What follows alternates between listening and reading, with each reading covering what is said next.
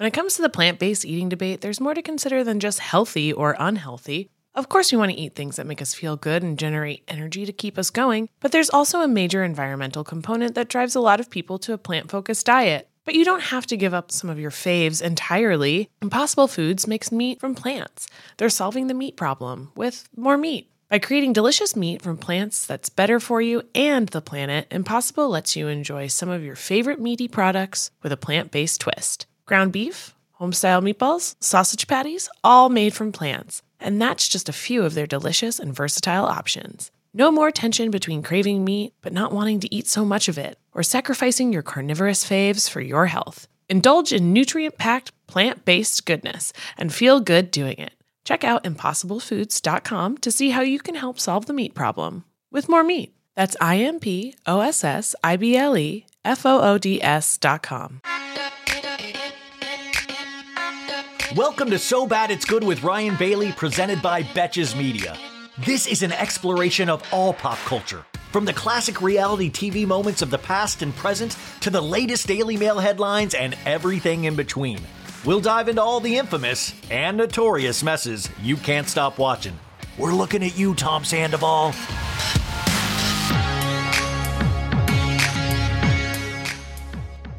Guys, welcome to an all new episode of So Bad It's Good with Ryan Bailey. This is your pal Ryan, and this is your Thursday episode. I love when I get halfway through the week, I lose complete track of what day it actually is. Yeah, I'm doing this on Wednesday afternoon. So it's okay, it's Thursday. Yeah, this is going to be a Real Housewives of Salt Lake City recap from this week's episode when they finally get to Bermuda, Bahama. Come on, pretty mama, Key Largo, Montego, baby. Remember Kokomo by the Beach Boys? Oh my God, I love that song. What was that in the 90s? Oh, goodness gracious, great balls of fire. How is everybody doing? Remember, today's Thursday, tomorrow's Friday. It's done. The week is done. And that means, oh my God, it's Christmas next week? What the hell is going on? Oh, yeah. Hanukkah, by the way, starts today. Uh, so happy Hanukkah. Uh, we're starting eight crazy nights tonight. But my goodness, the holidays are just coming down hard all of a sudden. Um, let's see here. We're going to do the recap. I'll talk about a few things before then, as I usually do, but I'll put a timestamp of when the reunion, I mean, of when the recap actually starts. Uh, I also want to uh, give a special thanks to Laura Beth Harp, who took the notes on this. She's actually still taking notes. She, I'm in a Google Doc right now, and I see her taking notes as I'm talking about this. And I want to say uh, a very special thanks to Laura as well because she just recently announced that she is pregnant. Amazing! Listen, if Laura, if you're listening, if it's a boy, please consider naming it Ryan, and if it's a girl, please consider naming it Mary Cosby. Mary Cosby Beth Harp. That would be that would be an amazing name for a girl baby, I think, right? Remember uh, a, a, while back, gosh, it was like a decade so ago that the mo- one of the most popular boys' names was Jax. And I was like, what? Are Garcelle's from Beverly Hills? Her son's name is Jax, but we also got Jax Taylor. And then do you remember when the Twilight movies were at like the height of their their popularity? Like Edward and Bella those were popular baby names. Which, by the way, if uh, no offense to all the people that named their children Edward and Bella, but if you did do that, I feel like that's a good sign that you might not be ready for for a child. Listen, it could be worse. You could name your baby Renesmee. Renesmee was the uh, the demon seed baby, baby that uh, Edward and Bella had together. Remember that? I use that image because in the Twilight movie, when they have Renesmee, which by the way, no offense to Stephenie Meyer, the author of those books, but you know, Stephenie, I think what attracted us to the Twilight, I mean, great story, the Twilight books, but also I think what was attractive, to, it was so easy to read because I think a lot of us wrote similar similarly when we were in junior high. Like it was like my writing style, like in eighth grade. And I think that's why it was like, we are like, oh man, this is just. It's like how we would write back then. And I love that she just mashed up two names. It was like Esme and Renee. And she was like, and thinking, instead of thinking of a new name, I'm just going to jam these two names together, Renesmee. But also in the movies, you can see this. They didn't use this, but there was originally an animatronic Renesmee that looked, I mean, I mean, just it it it it looked like a demon. It looked like a. in fact, I don't know why they don't make a horror film of just with that Renesmee doll, like they did with those that Megan movie last year. I think that would be truly incredible. Um, but uh, yeah, Rene, Renesmee. Don't name your child Renesmee. Because also, if you name your child Renesmee, you're doing it like ironically. And that's another sign that you're probably not ready to have a child. How the heck is everybody doing out there? We've started the show. Yes. Oh, goodness. What is going on in the world? I did uh, the Jeff Lewis Live wrap up show today with Justin Martindale. That was a lot of fun. And then in a couple hours, I'm going to the Hollywood Houselift season two premiere over at the Sunset Tower and I've got to look nice. And I, you guys know, I don't like, I've already put on clothes once today, and now I have to put on another set of clothes.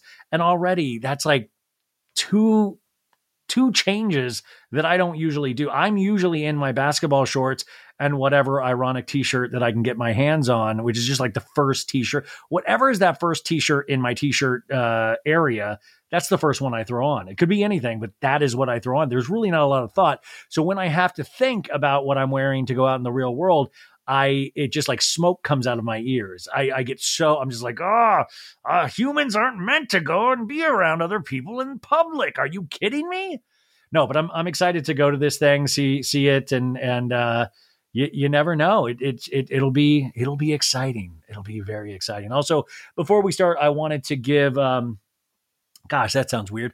I wanted to give a little bit of a eulogy to somebody, you know, with these shows, right? With this show or any show that you listen to, you kind of you kind of get to know them or you you you allow I know a lot of people have allowed me into their homes without even knowing it just by listening to them listening to them on the radio or watching their show or reading their book or whatnot. And uh, I've heard some people say that about me, and I think that's uh, you know with my whole mom situation, I had so many people reach out and just sent such touching messages about her and my family, and it was so wild, especially BravoCon, because I, I, you know, I was like felt so bad because I didn't know them. I was like, oh, I, am so sorry, I don't know anything about your personal life yet, and um, but it, it was really, really incredible. Uh, but as you know, if you listen to the show, my first talk radio show that I fell in love with was the Howard Stern show. And I think I started listening to that when I was in high school in uh, in Arizona. And it was one of those things. I think it was like the first week it came to Arizona when you know they would go into different markets. And I remember, you know, I remember hearing about Howard Stern, or I would see, I think, his E Talk show at the time, and I was so excited to finally listen to it and see what it was all about. And I kind of instantly fell in love. Um, with the show, but also the format of the show of you know the interviews you know fine the sex stuff whatever uh, but it was the stuff between him and his crew his crew of people like gary bababooey dell'abate fred robin that whole cast of characters but they became uh, like family in a way i remember uh, going for one summer and, and living in chicago where i was teaching uh, for a summer, and it was the most one of the most miserable summers I'd ever had in college. I was so uh, homesick and lonely, and I didn't have a pot to piss in, and you know I was staying with my buddy Dusty, and he didn't even have cable, so you would watch whatever. It was like it was a treat if you got you know if you were there when Jerry Springer was on. But I would wake up early. I think it was like six a.m just so I could listen to Howard Stern or like actually sleep. Like I would, you know, and it would relax me and I would listen. And it was like being around friends and family because I wasn't around a lot of those kind of people when I lived in Chicago. But I've been listening uh, since then. Uh, gosh, what is that now? 20 year, 20 plus years. And uh, I don't get to listen nearly as much anymore because my life is just different. But I still uh, I, I, pay for Sirius every month. I like that when I'm on road trips or you know traveling back and forth from Arizona, I will always you know make sure I'm listening to one of his shows on top of audiobooks and all of that stuff. And it's just like riding a bicycle. It's, it feels like home every time I turn on that show. And I've always loved to see how Howard's grown over the years um, in his personal life, but also just as an interviewer. Um, but today we we got the news, or I, last night I was trying to fall asleep, and by that I mean scrolling endlessly on my phone. Um, and I saw that John Stamos had posted that we had lost Ralph Cirella today. And Ralph Cirella, you know, that name, I was like, oh my God, Ralph, because Ralph was one of Howard's really good friends who also dressed Howard. And he had various jobs in the Stern Show universe. He did a lot of Howard's makeup, his special effects makeup when they did the Channel 9 show. And he was just and I want to say, like, he was a D bag, but in the best way possible, because he would tell you his honest opinions. He was a geek. He loved comic books, superhero stuff, all of this stuff. And also, it was great because Howard was like kind of this rich, successful dude, and everybody be like, "Why is he hanging out with Ralph?" What a you know oh my god. But ralph it was one of those you would you loved it though because ralph would always get into some sort of trouble and then you'd hear about it on the show and it, you just loved i loved it. Uh, ralph was a great caller into the show all of the time and i know a lot of you guys probably don't listen so have no idea what i'm talking about so the only way i can relate it to you guys is maybe listening to this show or any of the other shows like danny or watch what crappens or any of that you know? Any of the periphery characters on any of these shows you you really there's something so amazing about it. There's something, and, and it's it's. Uh, I read this last night around midnight, and it just uh, it broke my heart. It was. Uh, I guess he had been ill for a while, but the illness that he had, I think he had a rare form of lymphoma, but it was treatable. Howard said in the uh, his episode today, which I actually started to listen to, and I need to finish it. But it was actually kind of painful to listen to because I was like, "Ooh, this is so sad." But it was a rare form of lymphoma. But he, you know, Howard said in the episode, he's like, you know, I've for years said, let Ralph, you need to take better care of yourself. And he was one of those guys, like a lot of us, that just didn't even bother to get health insurance because, you know, that's a whole nother podcast about health insurance and health care in this country but he finally did it. But I guess, you know, they were doing a procedure for this and it's supposedly routine. And his heart uh, gave out in, in the middle of this procedure and he didn't make it. So this was a shock to a lot of, I mean, to all of his friends and family. And I was shocked to hear it. And it's one of those things with any death whether it's my mom or uh, a pop culture figure that that I that I dearly love, you know, it's one of those things that kind of makes you take stock of your own life where you're at and realizing we're all getting older and trying to find some sort of good in something so random and illogical, which I think so much about life right now. It is so random and illogical. And you kind of fight for those little things. You fight for those little things to hang on to because that's all we have are the little things to hang on to. And that, that can be your family, that can be your friends, that can be a, a show, a, a, song, anything that, um, anything that can help you get through the day. And I know this sounds a little doomsday, and I know I can be acerbic and a little negative, and I've always said I'm a little glass half empty. But it's one of those things because it's hard each day. You know, it can, it just, there are so many things thrown at you. I mean, listen, like I said, I have to change into a new set of clothes later. That's hard. Are you kidding me?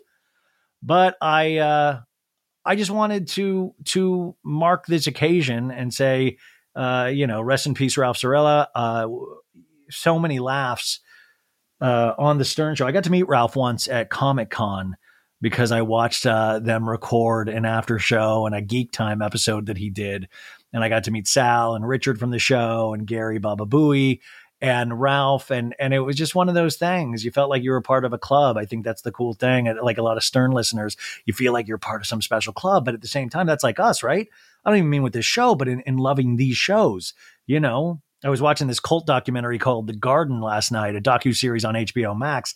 Not as good as the Love Has Won three part docu series about Mother God, the the lady who drank colloidal silver and turned herself blue and then died, and then her followers mummified her and kept her at the house for a little bit.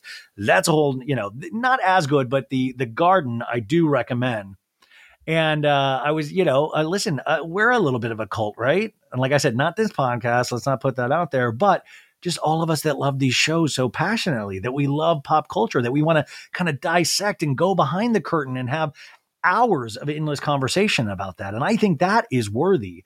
And that is something that we can uh, plant our flag into and lay claim to and, uh, and, and, and kind of build a life around. So, anyways, uh, Ralph Cirella, we salute you. We speak your name. Hey now, and bye for now.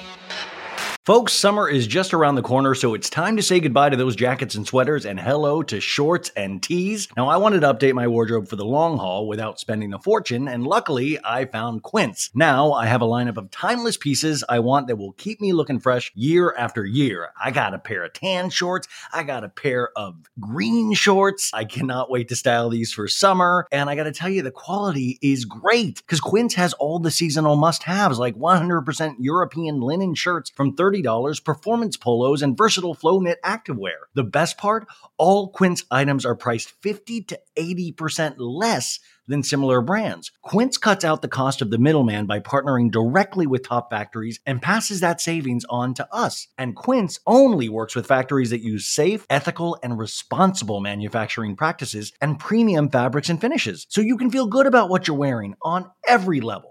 So upgrade your wardrobe. Go to quince.com slash so bad for free shipping on your order and 365 day returns. That's Q-U-I-N-C-E dot com slash so bad to get free shipping and 365 day returns. Quince.com slash so bad. When it comes to the plant based eating debate, there's more to consider than just healthy or unhealthy. Of course, we want to eat things that make us feel good and generate energy to keep us going, but there's also a major environmental component that drives a lot of people to a plant focused diet. But you don't have to give up some of your faves entirely. Impossible Foods makes meat from plants. They're solving the meat problem with more meat. By creating delicious meat from plants that's better for you and the planet, Impossible lets you enjoy some of your favorite meaty products with a plant based twist. Ground beef, homestyle meatballs, sausage patties, all made from plants. And that's just a few of their delicious and versatile options. No more tension between craving meat but not wanting to eat so much of it, or sacrificing your carnivorous faves for your health. Indulge in nutrient packed, plant based goodness and feel good doing it. Check out impossiblefoods.com to see how you can help solve the meat problem with more meat. That's I M P O S S I B L E F O O D S.com. Okay, hey, wacky, wacky, goofy, goofy. Real Housewives of Salt Lake City season four, episode 13.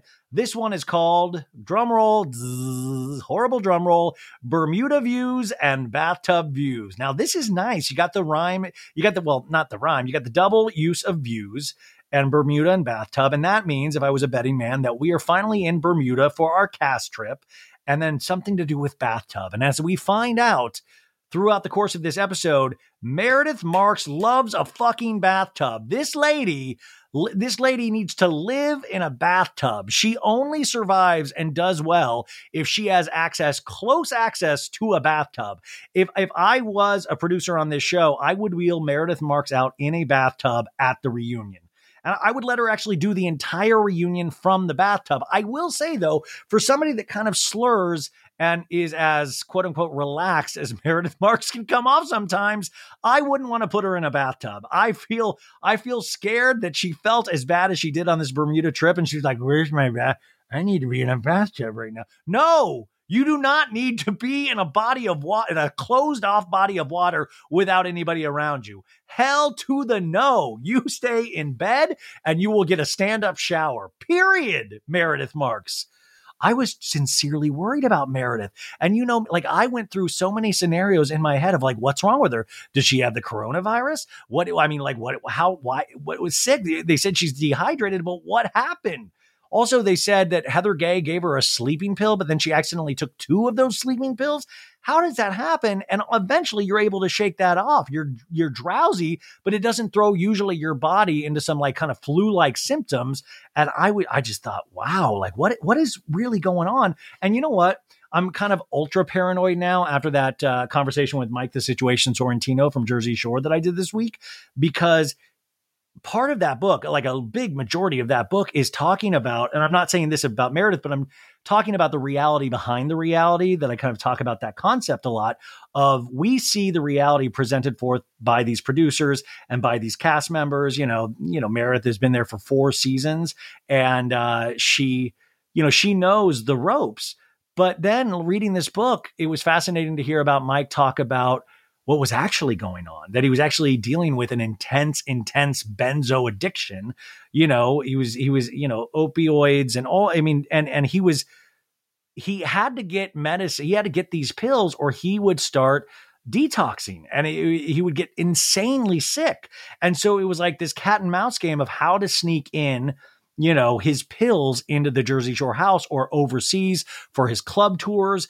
And that was like, I mean, he went through great lengths to find ways to hide this stuff. Now, I'm not saying that. I want to make, I'm not saying that about Meredith, but I do wonder because we have now, you know, wildly vacillate with Mer- Meredith's character. We had the Palm Springs episode of like, you talk about, you talk about, don't fuck with me you can leave. Like we had that Meredith, but then we have like really put together Meredith of like, I'm a lawyer and I can do anything. I can podcast. I can do all. I, I have Meredith Marksuri. I'm very with it. I'm a lawyer. I'm a former lawyer and I know exactly what's going on.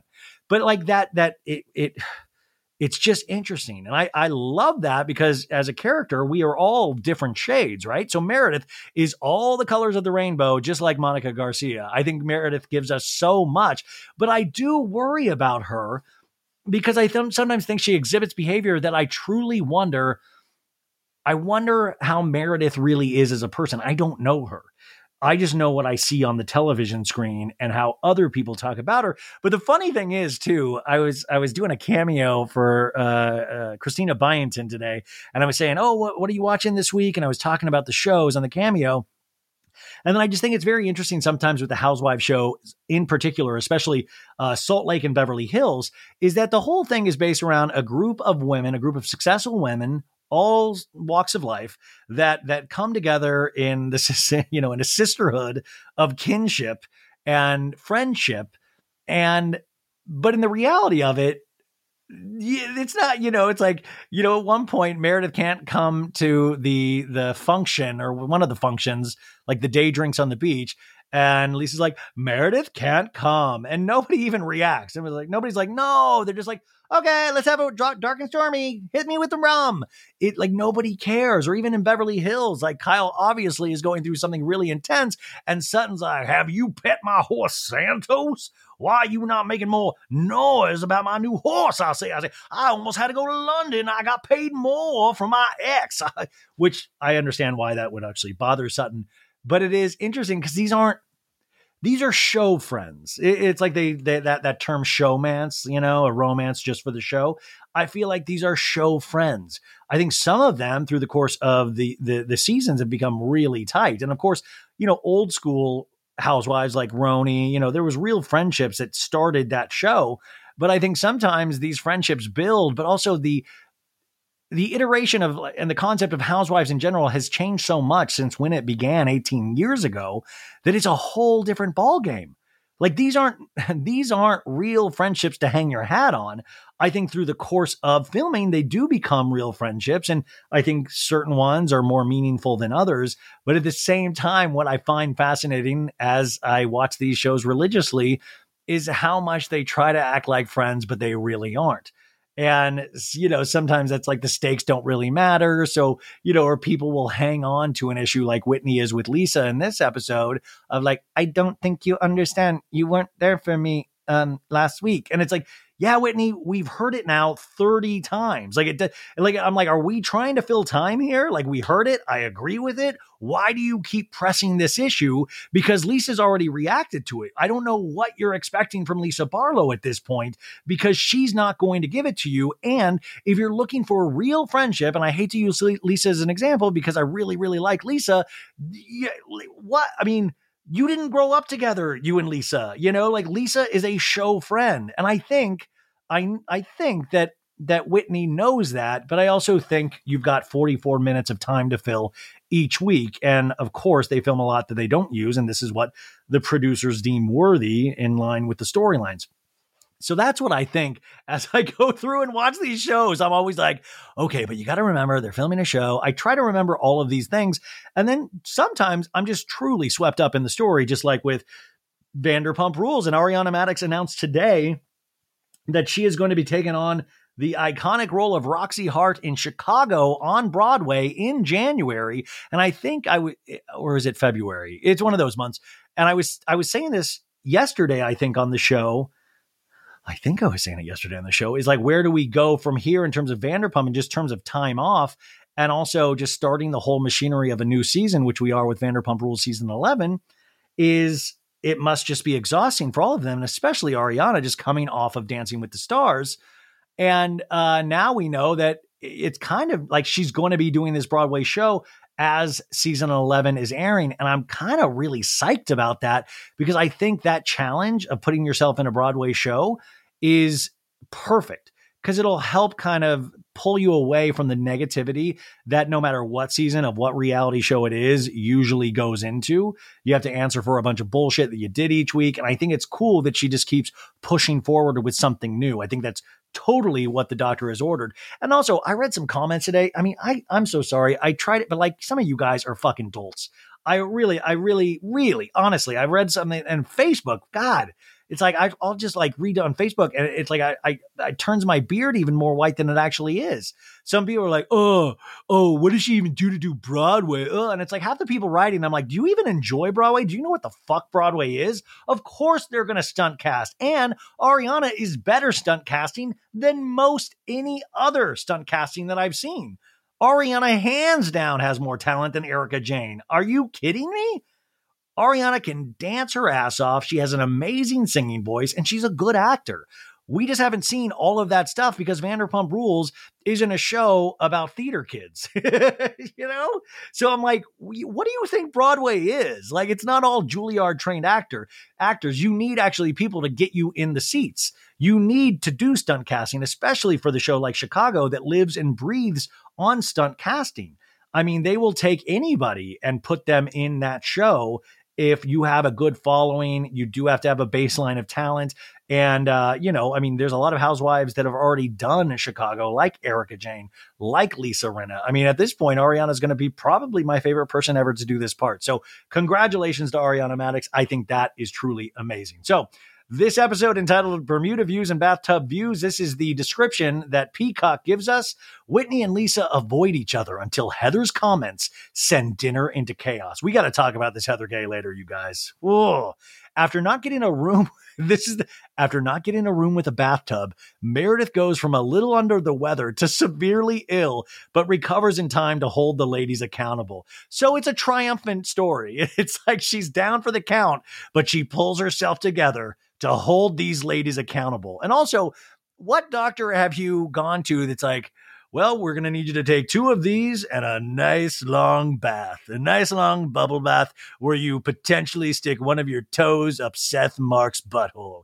Hey, it's me, Seth. Ah, I heard you mention me. You know, me and my lady, we like to podcast from the bathtub. Sometimes I'll have her put five of her toes right up the old poop chute, right?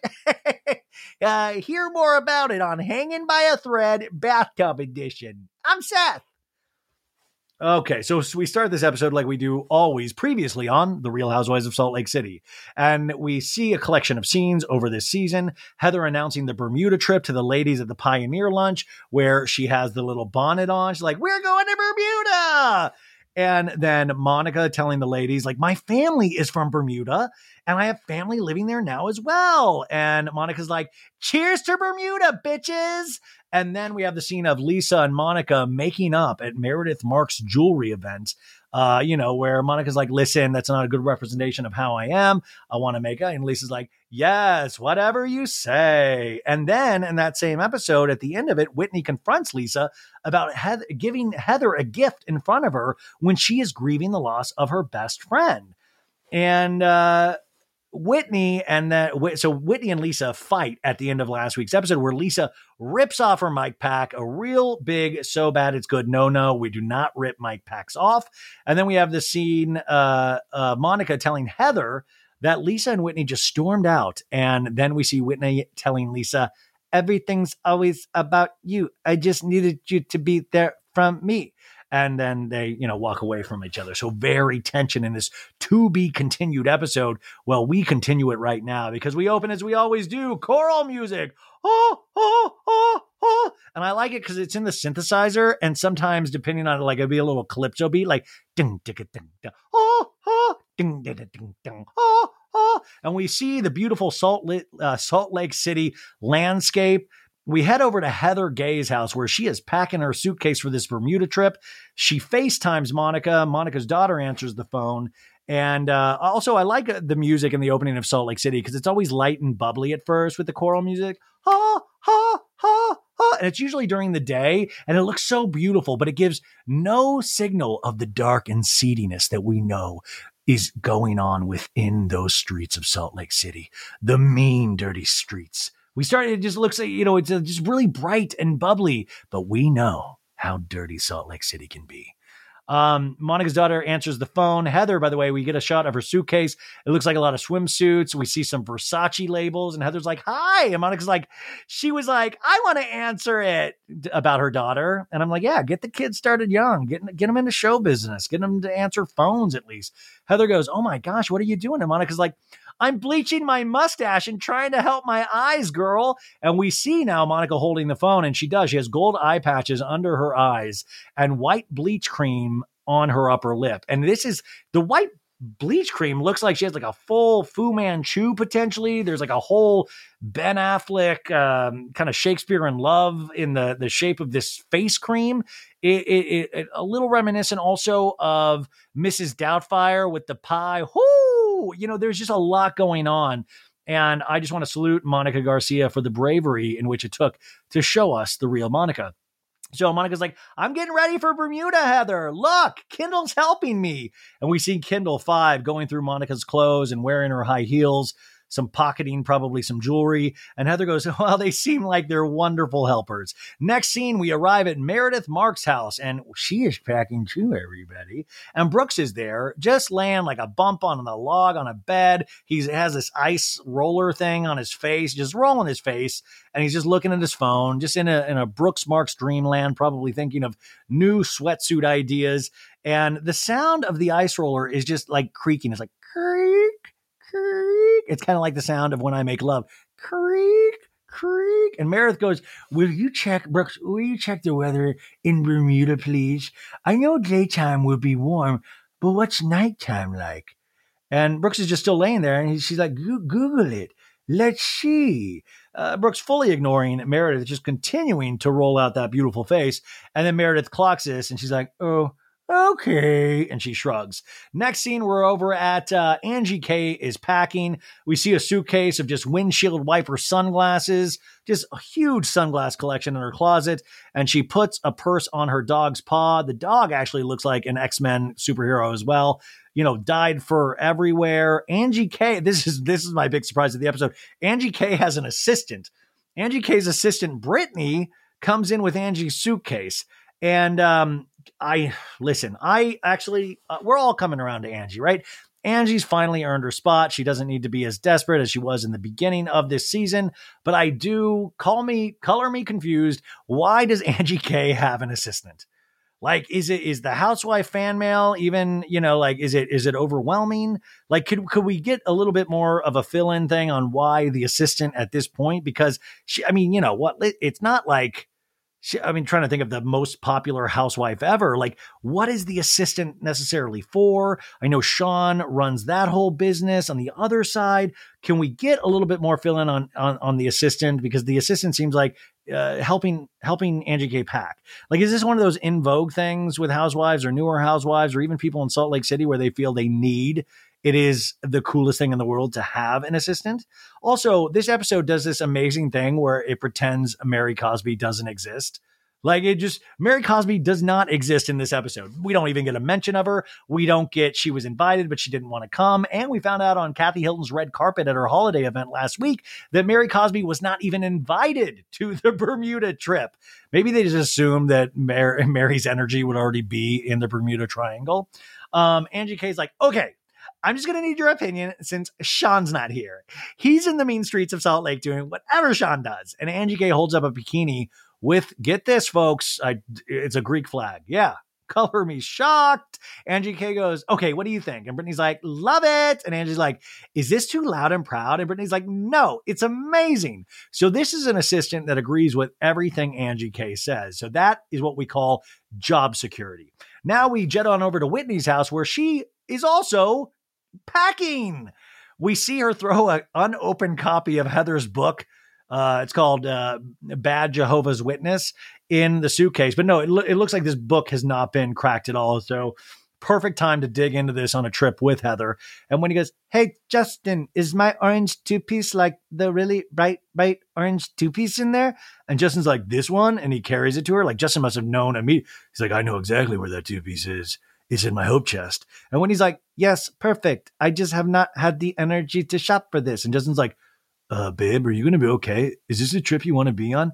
Um, yeah, I mean, I was excited to finally go out of the country with my friends, but it's just hard because I'm just irritated with like Lisa because at Meredith, it's like I'm mourning the loss of my best friend. And so for Lisa to just like blow me off and like gift Heather in front of me, then look at me as like an afterthought. I was really mad because I feel like I'm always there for Lisa in her moments. Whitney, like I said, Whitney loves not letting things go. Whitney, like if you see a dead horse, she is going to beat that thing. And like I said, Whitney does have a leg to stand on here. But first off, don't expect too much from Lisa with the relationship you have had on this show thus far. And we got it. We we've heard it. We know exactly what you're talking about already. Tired of not being able to get a hold of anyone when you have questions about your credit card? With 24 7 US based live customer service from Discover, everyone has the option to talk to a real person anytime, day or night. Yeah, you heard that right. You can talk to a human on the Discover customer service team anytime. So, the next time you have a question about your credit card, call 1 800 Discover to get the service you deserve. Limitations apply. See terms at discover.com/slash credit card. When you need mealtime inspiration, it's worth shopping Kroger, where you'll find over 30,000 mouthwatering choices that excite your inner foodie. And no matter what tasty choice you make, you'll enjoy our everyday low prices, plus extra ways to save, like digital coupons worth over $600 each week. You can also save up to $1 off per gallon at the pump with fuel points. More savings and more inspiring flavors make shopping Kroger worth it every time. Kroger, fresh for everyone. Fuel restrictions apply. And Justin's like, yeah, I'm sorry, babe. Half hearted. That's such a guy thing of like, yep, you're right. Like, I would love to quiz Justin on exactly what Whitney said. Hey, Justin, uh, what did she just say right there? Uh, orange, uh, the orange two piece? Yep, you got it, Justin. And now we're in a new scene. We see the ladies arriving at the, the Utah Salt Lake City airport. It is 6 a.m., folks and we see Meredith. Meredith is standing up. She is not, you know, she's giving out Whitney Meredith Marks cookies. I didn't know. Mer- I knew Meredith Marks now has a caviar line, but I didn't realize she's also part of the Girl Scouts of America Meredith Marks edition. She's handing out branded cookies to Whitney. We see Lisa and Angie K greet each other. Uh, Meredith, by the way, I saw her roll her own luggage. And that's, by the way, Angie K as an assistant. If Angie K as an assistant, Meredith should have two assistants. Um, Whitney in a confessional goes, I have not talked to Lisa since Meredith's event, nor do I want to. I'm just going to take my sleeping pill and fall asleep on this plane to Bermuda. Now, Monica Garcia arrives and joins Meredith and Whitney, and Whitney's like, let's go to the lounge and get some food and drinks.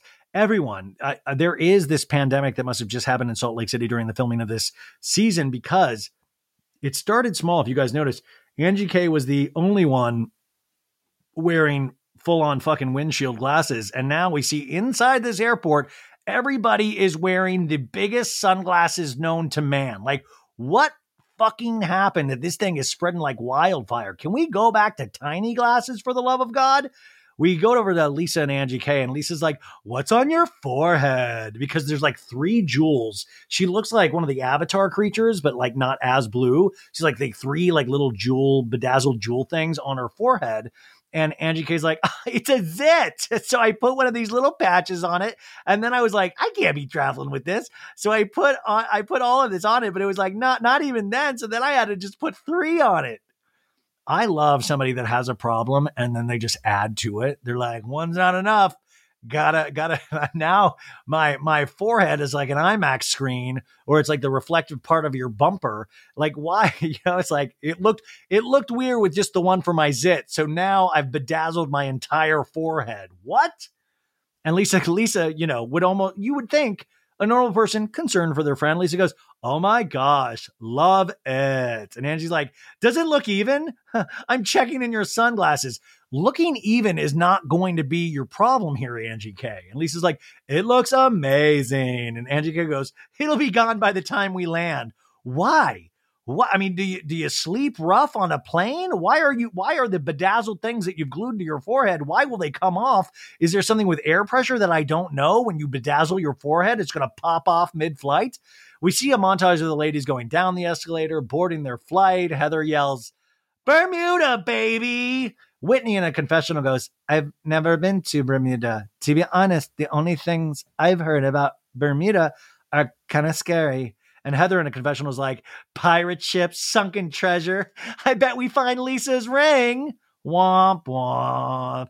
I found some of Heather's confessional lines this episode a little uh, written, if that makes sense. They were like little like hard jokes. And I think Heather is funny, but sometimes I just like her naturally funny. And she did a lot of like hard, like almost written jokes, or they felt written to me. Meredith in a confessional goes, she goes, why do I have this horrible looming feeling that I will never be seen again? Could you imagine? Could you imagine if next season of Salt Lake is the search for Meredith Marks? Like, you know, he's like, we lost her in an airplane over Bermuda. I was staring at um, Angie K's forehead jewelry, and then all of a sudden she was gone. she, she, Meredith just disappears the search. you know, we do a telethon with Bravo of like, if you've seen this woman slurring, please call us right here. Um, Heather goes, okay, so we see the plane take off and we arrive in sunny Bermuda. Bam, easy. Heather's like, we landed in Bermuda and I'm so excited. So is Meredith. And we see Meredith with an eye mask on, completely passed out on the plane. I mean, just assed out. And not just like passed out like you know she's like slumped over like j- truly like a, a, life a lifeless body. Like i was talking about that documentary with the the the cult where the mother god character died and then they kind of mummified her and just kept her in the house and like strung a bunch of christmas lights around her. That's the vibe i get watching meredith marks in this episode. It was like is she with us any longer now the ladies get in the sprinter van, so they are that's you know there are sprinter vans in Bermuda, which immediately comforted me. They pop champagne, and Heather Gay, you can tell, is just checking out the sprinter van, going like, yeah. This will be a good place for me to uh, puke and piss myself at some point this trip. And Meredith goes, um, "Excuse me, is there any way we can make the temperature a little bit warmer?" And everybody's like, no, no, no, no, no, Jonathan. I guess this driver of the Sprinter van, his name is Jonathan. Uh, Heather's like, do not listen to Meredith. She's not in charge of this trip. Uh, Monica and I are. So here we go. Cheers to warm weather and warm bones. Bermuda, baby. And they all cheers, and the van heads off to the villa. And Lisa's like, it's absolutely beautiful here. Literally, this is so pretty. Meredith to Heather goes, You screwed up my temperature they didn't turn it up. And Heather's like, Meredith, we're on an island. We're in we we're in full clothing. If you need a blanket or a coat, you know, I will warm up your legs. At this point, we we cut to Meredith. She's now strapped to the roof of the sprinter van, just basking in no, she's they just ignore her. And Monica goes, uh, Do you want to use your blanket? And Heather goes, We'll get a space heater in her room, okay? And Monica's like, you know what? That's what we needed. A blanket for our friend drink your coffee, my love. Yeah, you know, you're just uh, coming down off the benzos. This is what happened when I give you a Xanax before a flight. So Heather Gay says that actually. This is what happens when I give you a Xanax before a flight. And I'm like, I can't, you know, that lines in shows where you're like, I can't tell if they're joking or if this is real. Like, did she take did she take a sleeping pill? Did Heather give her an actual Xanax? Does Meredith have her own pill supply? Did Meredith not bring a pill supplies? I mean, we even said the word benzos here. Like, is this a are they are they winking or is this like actually what we're talking about right here? I'm so confused. Whitney in the confessional is like, I don't know if it's the sleep aids she not didn't she she took on the first flight or all of the cocktails she drank on the first flight we all took the same sleeping pill. And we get a flashback to seven hours earlier. We see them boarding their connecting flight, and Meredith is literally asleep once again on a bench, just fully, fully weekends at Bernie, like fully a dead body that they're hiding just under a blanket with a Meredith mask Meredith Marks' eye mask on. Whitney in a confessional continues, but then Meredith took it twice on accident. And Whitney does the air quotes with her fingers. I'm Whitney doing air quotes around on accident. Like, so she is like, they're, they're kind of like doing the nudge, nudge, wink, wink that like, is there a pill issue here? Is that, uh, I'm really confused. And I know that's like you don't want to throw that out there at all, but what is what it what is it? What a character. Heather goes, "Did you notice like the fluorescent orange when we started to approach the island? Did you see that in the water? They're talking about the beautiful Bermuda, you know, area. And Angie's like, no. And Heather goes, she says it's the coral reef. And Angie's like, oh. And then Lisa's like, isn't that why the pink and pinks and beaches are by the way they are? The organisms are like, and Heather's like, Jonathan, who the driver is, why are the sands pink? And Jonathan's like, well, we have these fish called parrotfish and they eat some of the algae and they eat some of the rock as well. And when they pass it through, they pretty much shit out the pink. I'm, excuse me? I mean, Bermuda tourism is going down at least 80% after I heard this fact. Like, wait, what? They eat the rock algae and then these they fucking shit it out and then it that's what makes the beautiful beaches? And that's you know they always say well, like a, uh, one man's garbage is another man's treasure. But at the same time i don't swim i don't want to swim in beautiful pink water that is just people that can't process fucking rocks and they piss they, they poop out pink. Like i don't care if it's a pretty color. It's still pooping out pink like, you know, listen, if my stool is a certain color, I'm not like taking pictures for people to look at it like, look at all the colors. Oh my God, it's glorious. No. And also, if I do do that, I'm not like, oh, I wish I could swim in this. Oh my God, can we get a picture? oh, my friends are going to be so jealous. They're going to think I'm on a sandals vacation of some sort. I really legitimately was grossed out because it just goes to show, you know, like every everything is shit. That's what it. That's the whole thing. Is just remember at the end of the day, if you think something's beautiful, it's shit. That's what it is, folks. It is shit. Whew, I am on fire today. Lisa's like, oh my gosh. Now we see another shot of Meredith, who looks like E.T. at the movie of E.T. when E.T.'s all sickly and Elliott, like Elliott. Remember that? I can't believe I'm now probably the only podcaster dropping an E.T. reference this week. But E.T.'s all like bundled up in a blanket because he's like dying because he's like connected to Elliott. Like, you know, you know what I'm saying? the movie E.T. But Meredith reminds me of E.T. in this. She's like all huddled in a blanket of like, Meredith phone home. Meredith don't feel good. And Heather's like, Can someone help Obi Wan Kenobi over here? Because I can't. And Meredith goes, I think I'm getting sick. I'm so cold. Are, are you at all cold? And Lisa's like, Not like this. And Monica's like, No, no. And Heather goes, You guys, it's weekend at Bernie's for Meredith. Now, listen, I am teasing Meredith as well, but she's not right next to me on a sprinter van.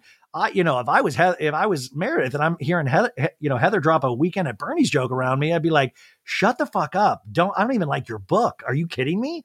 The ladies arrive at the villa and they all cheer because it looks awesome. You know, because some of these you remember like Housewives vacations. Some of them they'll get the shit into the stick. They'll be like womp womp, and it's just nothing. But this looks like a really really nice, huge kind of mansion type villa and Lisa's like, Heather, you did so well. And we've talked about this too, is that you know Heather wasn't going on and like going to VRBO and like Airbnb and trying to find the best place ever.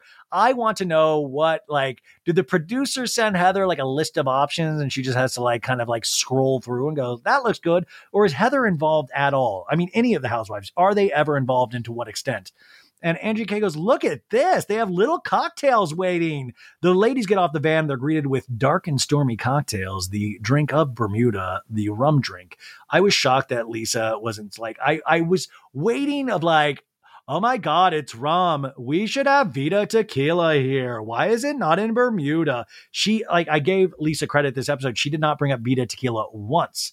Um, they have beautiful view of the ocean. They go into the house, they get a tour.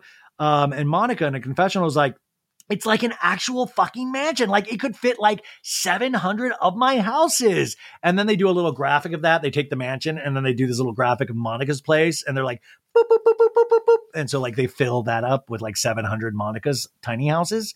Um, I will say though, sometimes like this one was cute, but I think lately, especially on Real Housewives of Potomac this past week, past week's episode with the pies and the superimposing of the faces of the cast members, I think sometimes you can depend on that kind of joke a little bit too much. And I think it needs to be used sparingly. I believe in season eight of Vanderpump Rules, when they did the, um, the Scheana video game of where she lived in Marina Del Rey. Remember that? And I was like, oh, you guys, you don't need to do this. Remember, it was like, here's how to get to Marina Del Rey. And they did it like a video game. And I was like, what are we doing? Like, who are who are we appealing to? Like, what is it? Is this for like an eight-year-old Xboxer? Like this episode's gonna appeal to them? Anyways, the ladies see all the rooms, and this is like a fun part of any house. It's very reminiscent of the ones that I really loved was like the first day in the real world house where they would pick bedrooms. And then the housewives, you know, they had their own version of that, and especially on trips, picking their own rooms. So the ladies run around like it's Christmas Day, you know, they, they're seeing the room that they want to claim. And Heather goes, every single room is special. So go and claim your room. And Meredith in the confessional goes, racing to pick rooms? Seriously? I'm bundled up and a mess. Just give me a room with a bathtub, and then they can go play with their little games. We see a breakdown of all the rooms the ladies have chosen. Monica, she has AC in her room, ocean view, bathtub. Heather, AC in her room, ocean view, bathtub. Lisa, AC in her room, ocean view, bathtub. Meredith, AC, ocean view, shower. Loser, no bathtub for Meredith, even though that is the one thing she wanted. Now, I'm so confused about communication just in general in real life, but on these shows, Meredith, it's great that you said in the talking head, but when you were in the car, you should say, Ladies, no matter what happens, I'm literally near death. I need a fucking bathtub. So just make sure I get a bathtub. You can leave. Like, make sure, use your last gasps of breath to let us know that you need a bathtub. If you don't, that's on you. This episode is supported by FX's Clipped, the scandalous story of the 2014 Clippers owner's racist remarks captured on tape and heard around the world. The series charts the tape's impact on a dysfunctional basketball organization striving to win against their reputation as the most cursed team in the league. Starring Laurence Fishburne, Jacki Weaver, Cleopatra Coleman, and Ed O'Neill. FX's Clipped, streaming June 4th, only on Hulu. Hey, it's Kaley Cuoco for Priceline. Ready to go to your happy place for a happy price? Well, why didn't you say so? Just download the Priceline app right now and save up to 60% on hotels. So, whether it's Cousin Kevin's Kazoo concert in Kansas City, go Kevin, or Becky's Bachelorette Bash in Bermuda, you never have to miss a trip ever again. So, download the Priceline app today. Your savings are waiting Go to your happy place for a happy price. Go to your happy price, Priceline. So uh, Meredith doesn't get a tub. No one offers the tub. Uh, Meredith is tub-less. So the ladies all now come down for lunch, and Heather's like, "Oh my god, this looks delicious!" They're all still wearing these gigantic visors called sunglasses over. Do you like? Do you? I you know I sometimes get weirded out with people who wear sunglasses indoors. It's like you're not Jack Nicholson. Come on. Meredith goes, uh, I um I think I'm gonna go lay down. I'm not feeling well. Oh, really? I mean, every you look normal. Whitney's like, "Which room are you in, Meredith, so we can check on you?" and Meredith's like, "I don't know. Whichever room was left without a bathtub." And Meredith walks away, and Lisa's like, "Okay." And Angie K goes, "Alrighty then. Well, I'm gonna get some of these potatoes." funeral potatoes. Um, you know, I love that Angie K. Angie K. could have took this as an opportunity to try to mend some sort of fence with Meredith, and she chooses not to. And I feel like that could have been a nice move for Angie to do and keep that in her back pocket, but she refuses to do that. And Meredith, I think Meredith has a little bit of a Kathy Hilton vibe, like don't ma- don't fuck with me. There's a little bit of that Kathy Hilton energy with Meredith. I don't know what she's capable of. I mean, there's a lot. I mean, just just the way she'll look at certain scenes and she'll bug one of her eyes out. And I just I would not mess with Meredith Marks. I say that as a compliment. Heather in a confessional goes, mm, The trip is ruined. Meredith Marks doesn't have a bathtub, so we might as well go home now. Pack your bags, kids. Let's go. Pack it up. Trip's over. we come back from commercial break, and this is where they have Caribbean music of like under the sea, but they have the choir voices of like ha ha ha with the calypso of like under the sea ha ha ha ha ha ha ha. ha. It's very refreshing. Whitney's like, I'm gonna go down by the pool. And Angie's like, I'll be down by the pool with you in a minute. And Monica's like, maybe I should make Meredith like a little plate. So Monica really trying to make sure this relationship with Meredith stays strong. Heather and Lisa, though, they walk out on the balcony together, and Heather's like, Where do you want to sit? And Lisa's like, Let's just sit right here. And Heather goes, what do, what do you think this is? Pointing to like a fruit skewer. And Lisa's like, um, a tomato. And Heather's like, on a fruit fruit skewer? Oh, I don't know. Tomato's a fruit.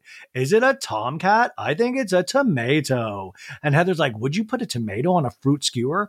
And then for the next 30 minutes, that is exactly, it's just this conversation over and over again about tomato. No, wouldn't it be great? Of like, where do you, Whitney's like, I don't know why you would put a tomato on a fruit skewer. We should ask Meredith. And Meredith's like, er, is a fruit skewer. I don't know.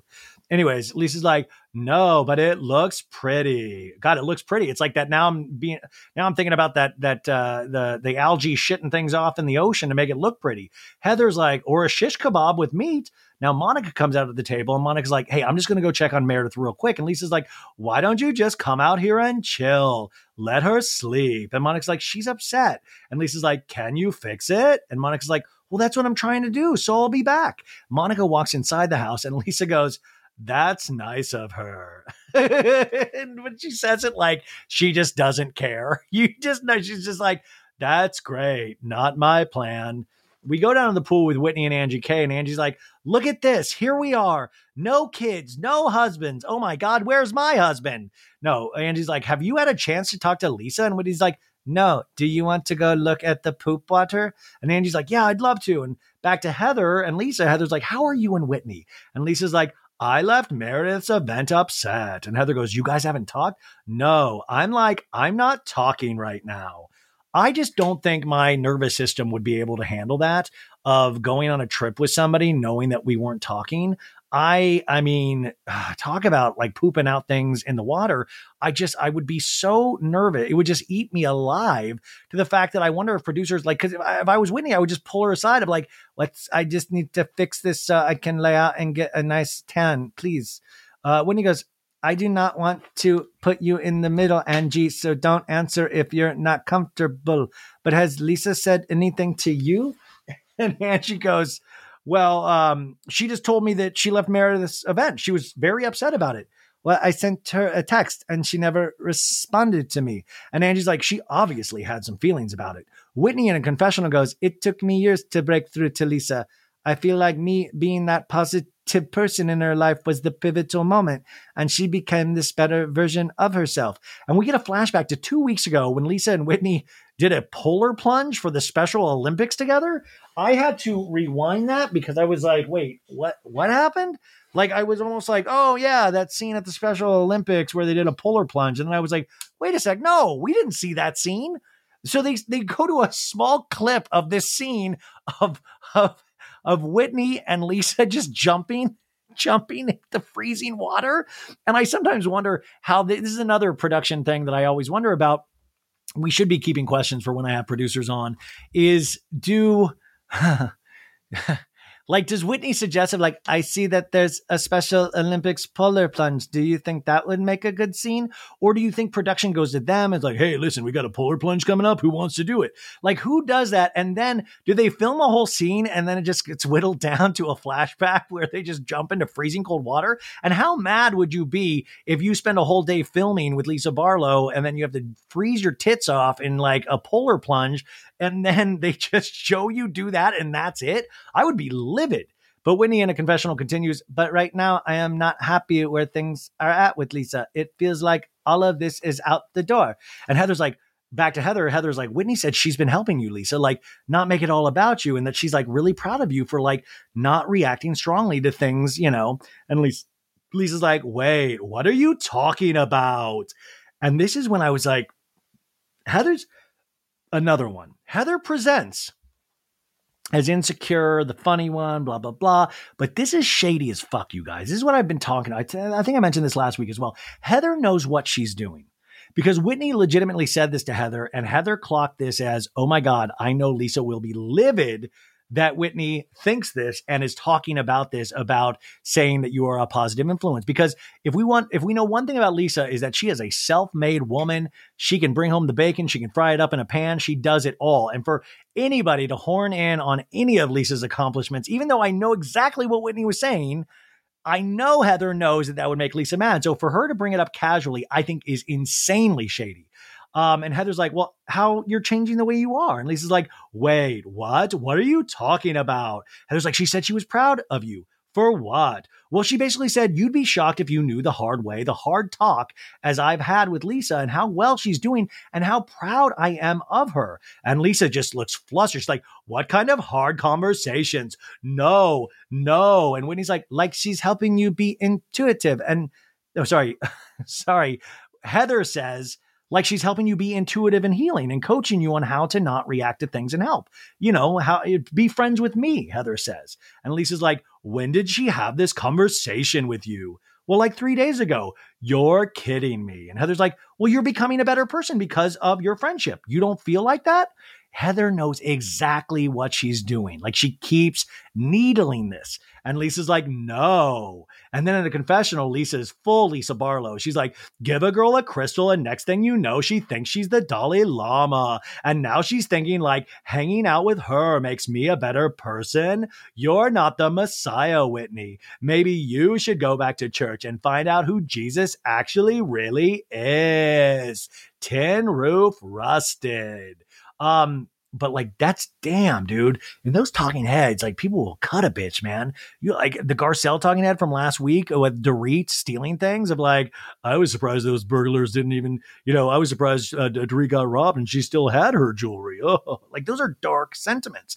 Lisa in this conversation goes, I'm literally not having Tony Robbins kind of conversations with Whitney. So that's shocking to me. And Heather's like, okay, well, I'm sorry. I just, well, that's just shocking, Heather. How do I enjoy our friendship? 100%. But I've never looked at it as like, oh my gosh, I feel like I'm a better person with Whitney Rose. You know who makes me feel like a better person with Whitney Rose?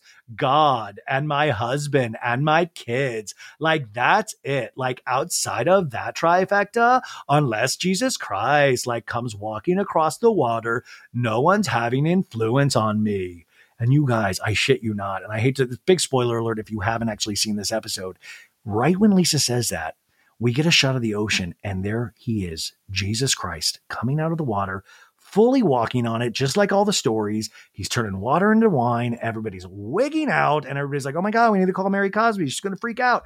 But like, he just walks up, and he's like, "What's up? What's up, babes?" He's like, "What's up, toots?" And he doesn't even realize because he doesn't even really know what reality shows are. And they're like, "Oh my god, you created us!" And we're like, "He's like, yeah, I created you, but I didn't, you know, I gave you free will, and I didn't, you know, I didn't know you guys were going to do this reality show thing." But it just turns into a madcap adventure with Jesus at this point. Now we have not got Jesus's uh, reunion look, but I hear he is wearing something long and flowing. Uh, it's it's very nice. I know somebody from Project Runway. I think the winner is doing his little outfit. Uh, but this was just a magical stunt. Could you imagine, like, gee, a very special episode of Real Housewives of Salt Lake City.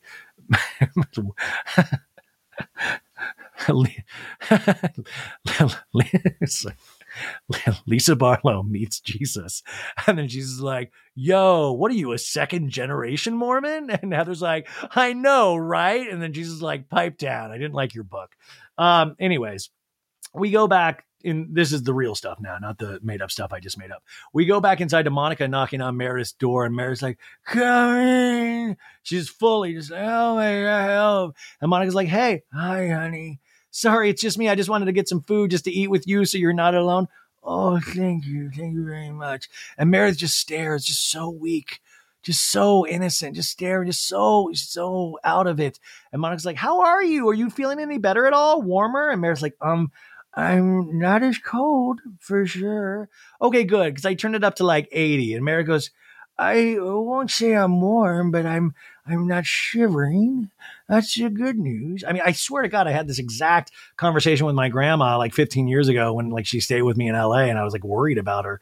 Oh my God. There was one time I took my grandma to like Coach and Horses, this bar. It's now called Horses, like a fancy restaurant. It used to be called Coach and Horses, which is like a dive bar with a great jukebox. And I remember me and my buddy Pat would go there all the time. And my grandma came into town and we took her there and she was having a blast. And we were kind of using my grandma as a wing woman and she was doing great. We'd be like, oh, tell her we're a nice boy, you know, tell these girls we're a nice boys.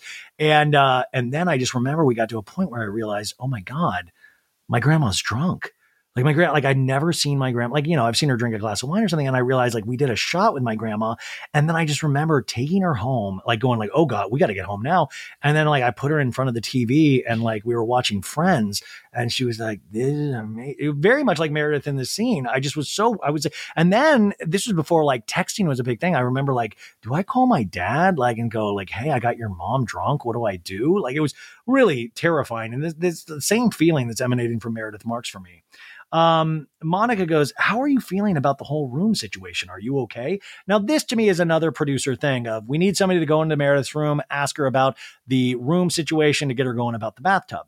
And Meredith goes, My feelings were hurt by the way it was handled. You know, you'll all see I'm not feeling well at all. I'm walking around Bermuda in a blanket. Monica's like, I know, that was wild. And and then I'm hearing, well, just let's make sure Meredith gets a bathtub. We flash back to Whitney saying in the van, she just really needs a bathtub. I love that even it's fully spoken out loud, yet nobody will give that bathtub to Meredith.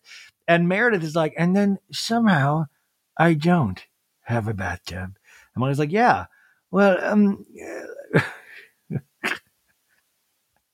I mean, it just, it's ridiculous, but it's the best type of housewives ridiculous. Like, if I can be assured that Meredith is okay, this is just like a 24 hour bug, I can fully enjoy this bit uh, that I think is very real. But I love that we're in a world where if you don't get a bathtub, that is a sign of um, you know, social class and if you're respected by your friends or not. Like it really means something in this in this scenario. Like in a real world, and also let's just get into it, man. Like and I know a lot of uh, uh, female listeners.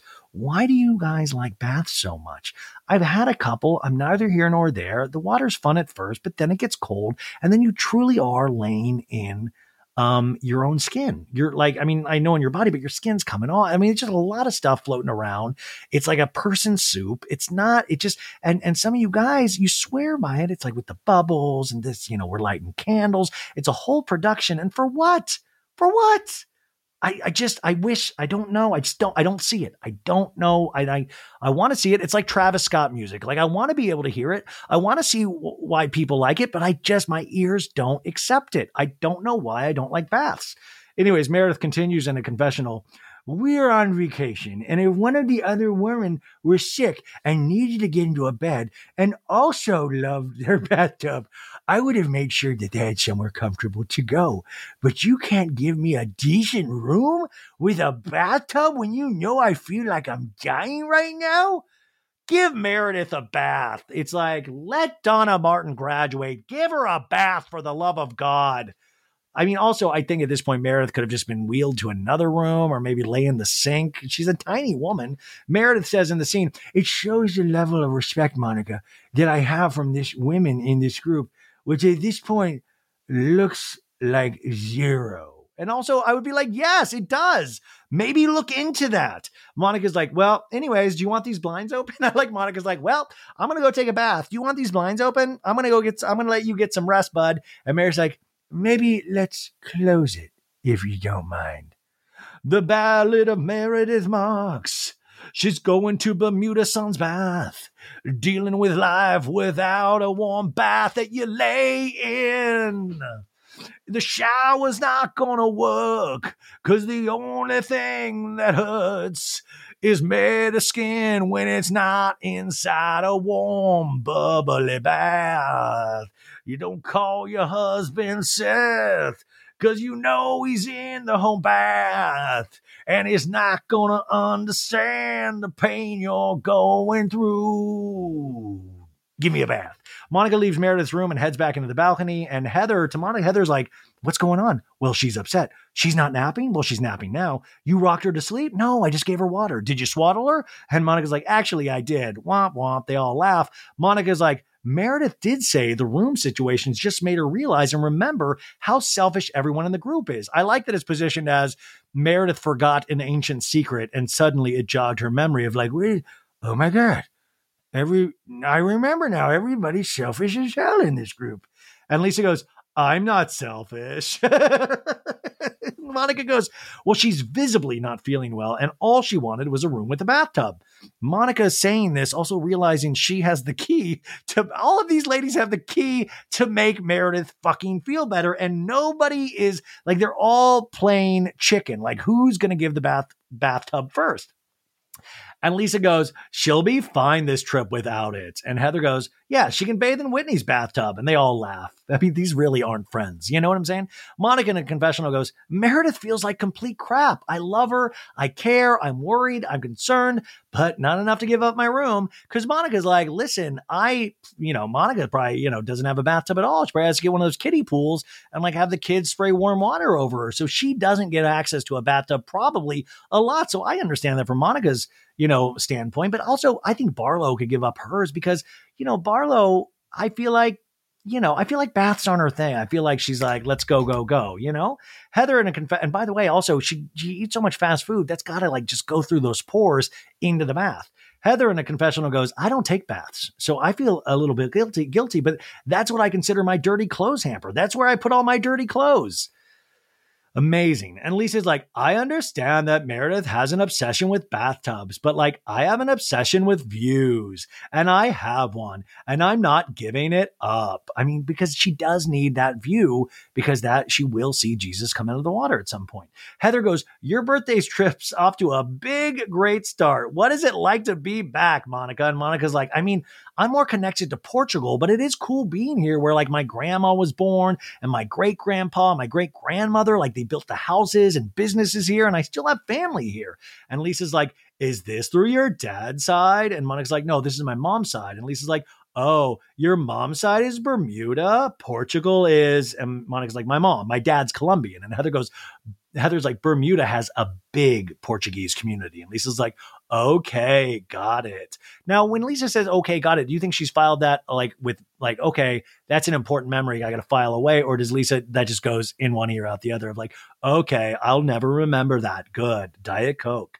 We go back to the pool where Whitney and Angie K are talking. And Whitney's like, do you care if I just put my feet in the sand, Angie K? And Angie's like, no, get down there, girl. And Whitney jumps down from the pool deck onto the beach. And Whitney's like, I'm going to go catch a fish, a poop fish. Are you coming? And Angie's like, I'm coming. And Angie K jumps down, follows Whitney to the water. And Whitney's like, come on, Angie K, come on. And Angie's like, woo. And Whitney runs into the water, falls down. They both start laughing. We're on vacation. You know, when you're on vacation, it's like one of those first days and you've unpacked and then you just do something stupid. You're like laughing. You're like, I'm on vacation. I love vacation. You know, you're just happy. You're like, I'm not in my normal life. Heather from the balcony's like, girl, shark, get out. You can't see it. Heather is the epitome of a dad joke. Uh, Angie K and Whitney just wave and ignore Heather. And new scene, we see a montage of the ladies unpacking, getting ready for dinner. But then we cut to Meredith, this laying in bed and getting a text from the producer that says, How are you doing? And she responds in the text, she's like, I'm really not good. Really not good. Now we go to Monica's room where she's FaceTiming her daughter Bree, and Monica's like, Bree, I have to show you this. You're gonna freak out, and shows her the view from the balcony. And Bree is that is that right outside your hotel? And also we see, you know, you really have to look. But if you zoom in in this when they, they do the shot of the balcony, you can see Vovo in camouflage. She looks kind of like a camouflage, like an army man, like but also like a ninja. And she's just spying on that. Monica's mom's just spying in the background of every scene, just ready of like, oh my God, if Meredith dies, can I hop in there? Can I tag her out? Like, I'll just jump right in.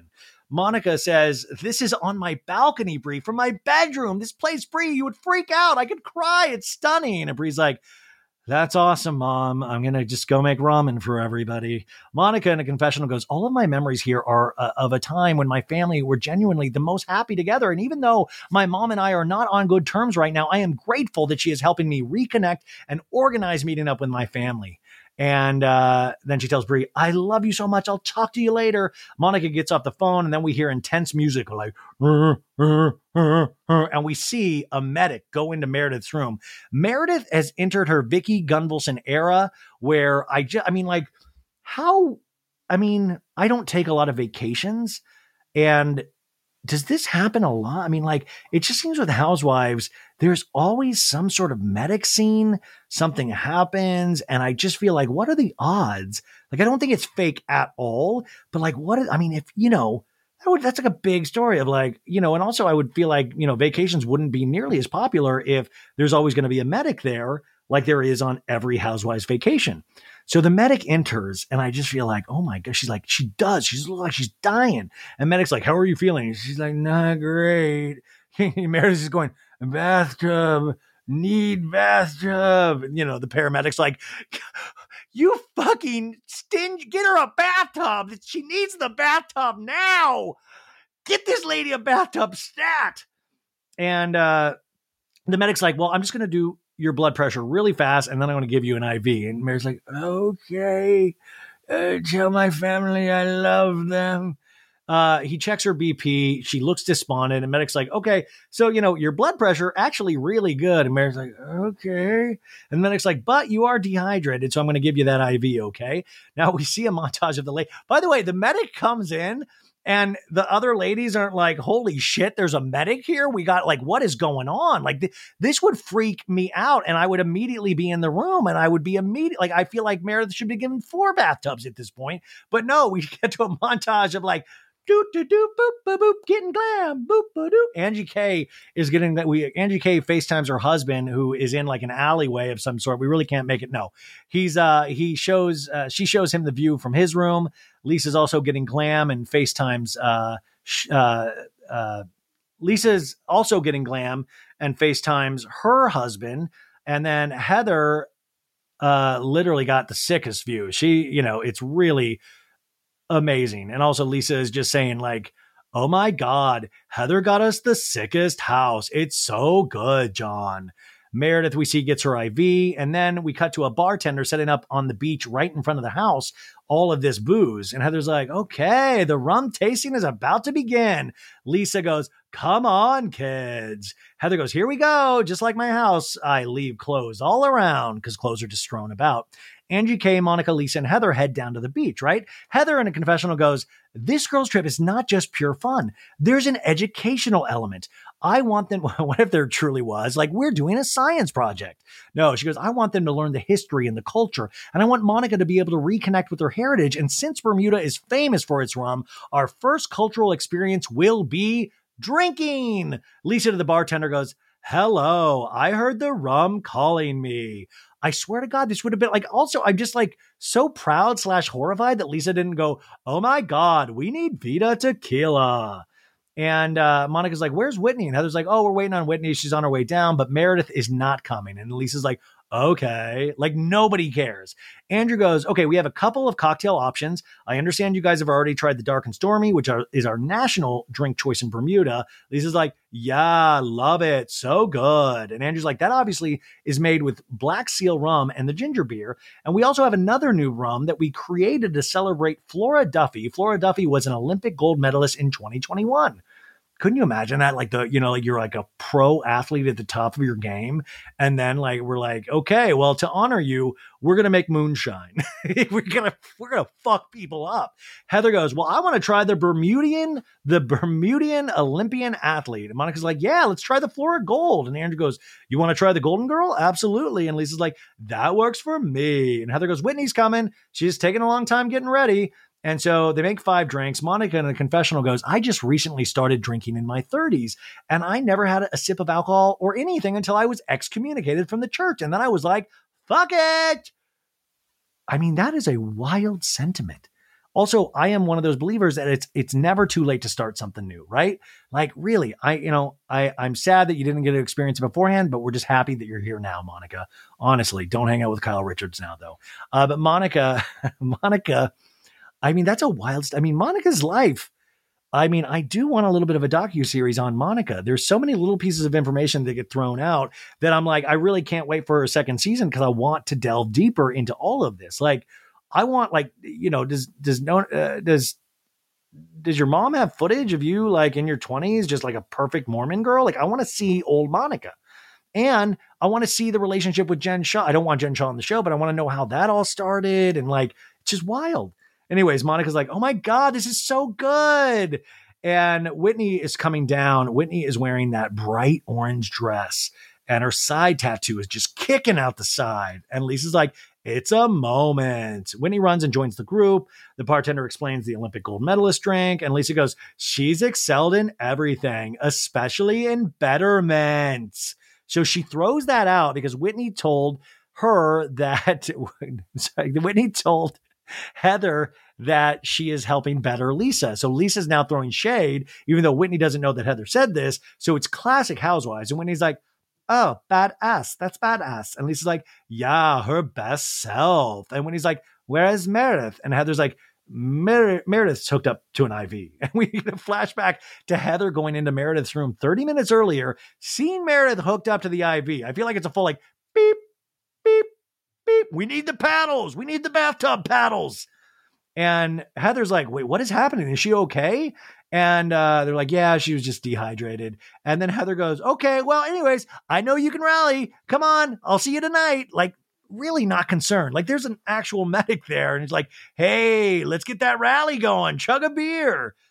Um, so Lisa in the confession was like, now we know why Meredith was so good at churning butter. She really knows how to milk things. And that, of course, was the when she jacked off that that um that you know the the the butter thing you know, the six minute butter thing where Meredith was doing it the best. But I was like, how dare you, Lisa, throw that out? It's like, no, she's not good at milking things. She's good at jacking people on. Sorry.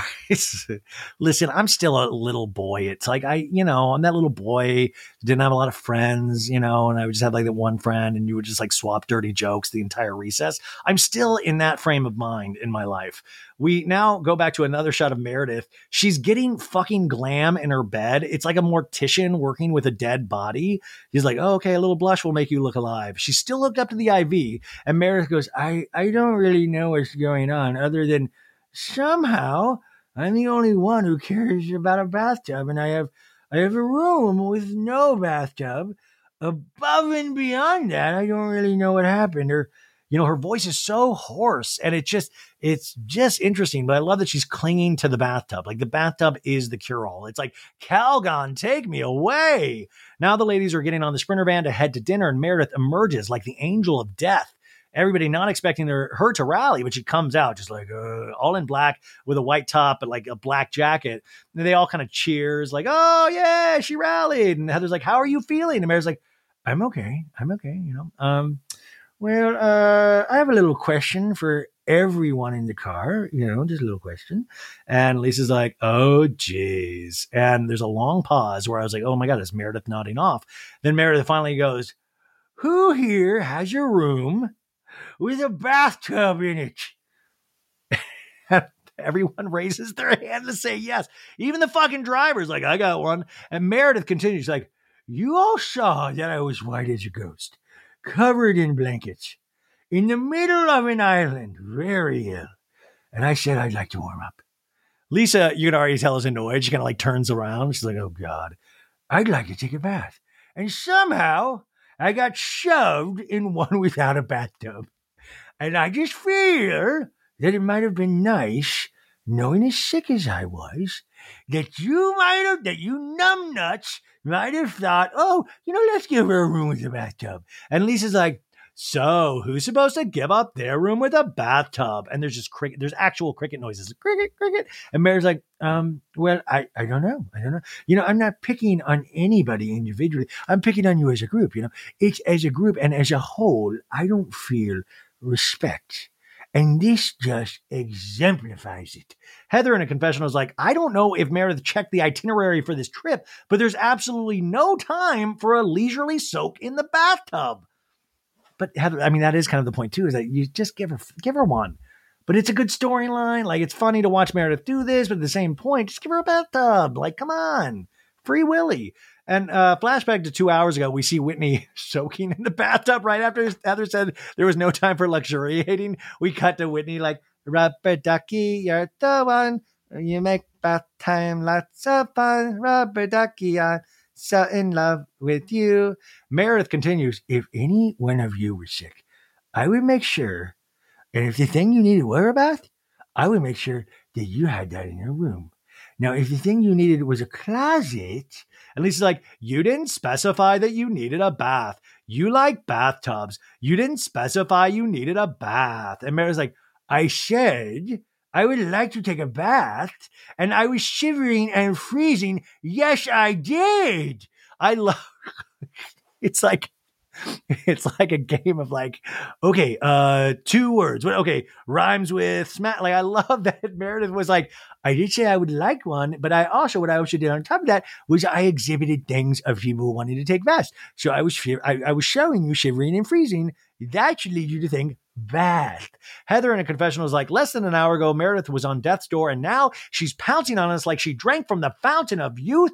I want to know what was in her IV and how I can get some of that.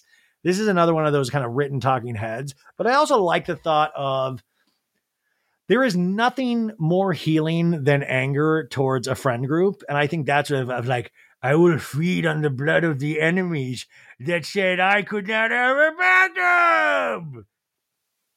My Meredith is now kind of fully turning into like an older Billy Madison.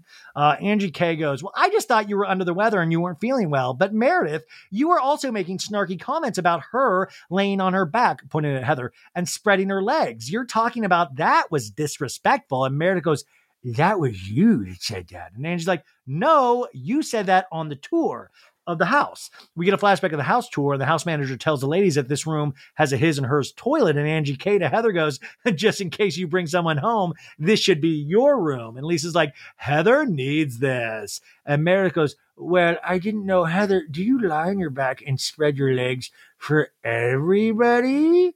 By the way, Heather probably Heather's just gonna go fuck in that big bathtub. Um, so now we're back in this scene, and Meredith's like, Well, yes, yes, I did. And Angie's like, why? And Mary's like, well, I was repeating because you said, oh, Heather, you should have this room with the two bathrooms, the, the, the two, the, the, two fucking shitters, and, you know, in, intimating that she's bringing men home. Which, by the way, let's not slut shame. Also, let's like bring men home. Like, shout out to fucking Luann with the pirate. Let's bring men home on these adventures as long as it's safe um, you know, you're bringing men home. And I, I threw it back to you, Angie K, with your own words and said, why do you think she lies on her back and spreads her leg? I love when Meredith gets lawyerly. Like she gets, she snaps too. She did it last week in that scene with Lisa Barlow at the the the restaurant. Remember that? She gets all of a sudden like, I'm a lawyer and you will pay me for my time. Uh, we see a shot of Andrew, the driver, just, you know, regretting life. And Angie K's like, what's wrong with her wanting to bring men back to her room? And Mary's like, because that's what you said to me, Angie. Flashback to two months earlier at Lisa's crepe party. And Angie K's like, run away, Meredith. And Meredith's like, I don't speak to people who treat me with disrespect. And Angie K's like, the only one who spreads their legs outside of their marriage is you. And Meredith's like, not me, honey, not me. And Meredith uh, in this scene goes, and that's demeaning. And Angie goes, and you said some nasty things too and threatened my family. So I responded to you. And Meredith's like, I did not threaten your family. I love Meredith just clinging to these kind of definitions of what threats are. And she's like, just, it's in this gray area where Meredith's like, no, it's still not a threat. It might scare you, but it's not a threat. Angie K in a confessional was like, it's clear that Meredith has no remorse because here she is going backwards. I know a heartfelt apology when I receive one, and that is not a heartfelt apology. And we get a flashback now to Heather's book party. She wrote a book. And Meredith goes, I'm not threatening your family. And Angie K goes, You said it. And Meredith goes, Okay, Angie, I'm very sorry that made you feel badly and hurt your feelings and upset you. So let's move on. And Meredith in this scene goes, Go look up the definition of a threat. I also wish, you know, a producer did keep a Merriam-Webster's dictionary. of like, uh, bring in the, hey, bring in the dictionary. Uh, Meredith's asking for a dictionary. Run it in. Angie K goes, Meredith, it, it was a threat. And Meredith goes, No, it was not. She goes high pitched on that. She goes, No, it was not. A threat is a statement with intent to cause harm. I love that Meredith knows the textbook definition. Angie K goes, You're saying that you could ruin my family. You said you could ruin my family, and that causes harm, and you can't ruin my family. And Meredith goes, Did I say that I could ever ruin your family? No, I, I didn't say that. I don't, did anybody hear me say that? I don't know. I, I didn't say that. No. And Angie's like, You don't have the power to ruin my family. And then Meredith, now her ego's in play. Meredith goes, Oh, honey, I could ruin anything I want just listen to my podcast. you know, Angie K goes, Oh, really? And Meredith goes, And you are naive. I love that we're talking about threats. And then Meredith literally puts out a threat. I can ruin anything I want. And Angie K, Angie K goes, Well, I could ruin it too. I could ruin it too. And Meredith goes, Yes, you can. And anyone in here could ruin anybody they want. And Angie K goes, Really? Meredith's other move I've noticed is that when she's doing these kind of mild, like veiled threats, she'll throw it out to the group of like, everybody could, um, everybody could do this. Every one of us, not just me, every one of us. Anyways, Monica in a confessional goes, let me tell you something. If these two women don't stop talking about this, I'm about to threaten both of their families and then we'll really have something to talk about. I'm about to sue Beauty Lab and Laser. No, Meredith goes, uh, Angie K, go read a dictionary. Get a vocab lesson, honey. And Angie K's like, it was threatening. It was low and dirty. And Meredith goes, don't talk to me about low and dirty. You are the lowest and the dirtiest. And Angie K's like, well, I think you're the lowest and the dirtiest and the classless, Meredith. And Meredith goes, oh, okay, okay. Meredith in the confessional goes, and she's in that kind of you know, like uh, wine colored red leather, kind of Britney Spears, you know, outfit. She's like, it gets to a point when you're just getting accused of something over and over and over again. You may as well do it. Is that a threat? And she looks directly at the camera. Ooh. Angie K's like, well, I'm happy to try and move forward with you. I love that he's always in with, well, you really actually made another veiled threat, but I'm happy to move forward. Uh, let's just call it bygones be bygones. I've tried to be cordial. Every time I think you are, you and I are moving forward. Then something flips, and I'm like, okay, what do I need to do now? And Meredith goes, maybe you should put your finger up your butt. No, she goes, maybe you should sit down with me one on one, Angie. And Angie's like, well, I'd love to do that. And Meredith goes, well, that would be fine. That would be fine. Contact my lawyer. Oh, I am one. Yeah, see me. No, she literally goes, that would be fine. Now the ladies arrive at this restaurant and they get out of the van, and Lisa's like, "That was an impossible situation." And Heather's like, "Impossible," and Lisa's like, "Impossible." And Whitney goes, "Oh wow, it's right underwater. This is beautiful." Oh my God, it's beautiful.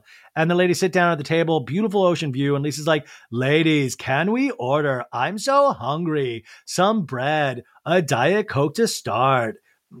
so what does this remind me of? Like, like Sweeney Todd or something. A diet coke to start, some bread, a nice appetizer to warm my tummies, a soup, a salad. No, she's like, a diet coke to start. I love that she's like talking about appetizers and she includes Diet Coke as one of them. I'm like, ooh, the mussels look good. Oh, have you checked out this Diet Coke in the appetizers? That looks nice. Heather goes, yeah, let's get some food, some drinks, some fun. Now we see that Meredith and Angie K are sitting right across from each other.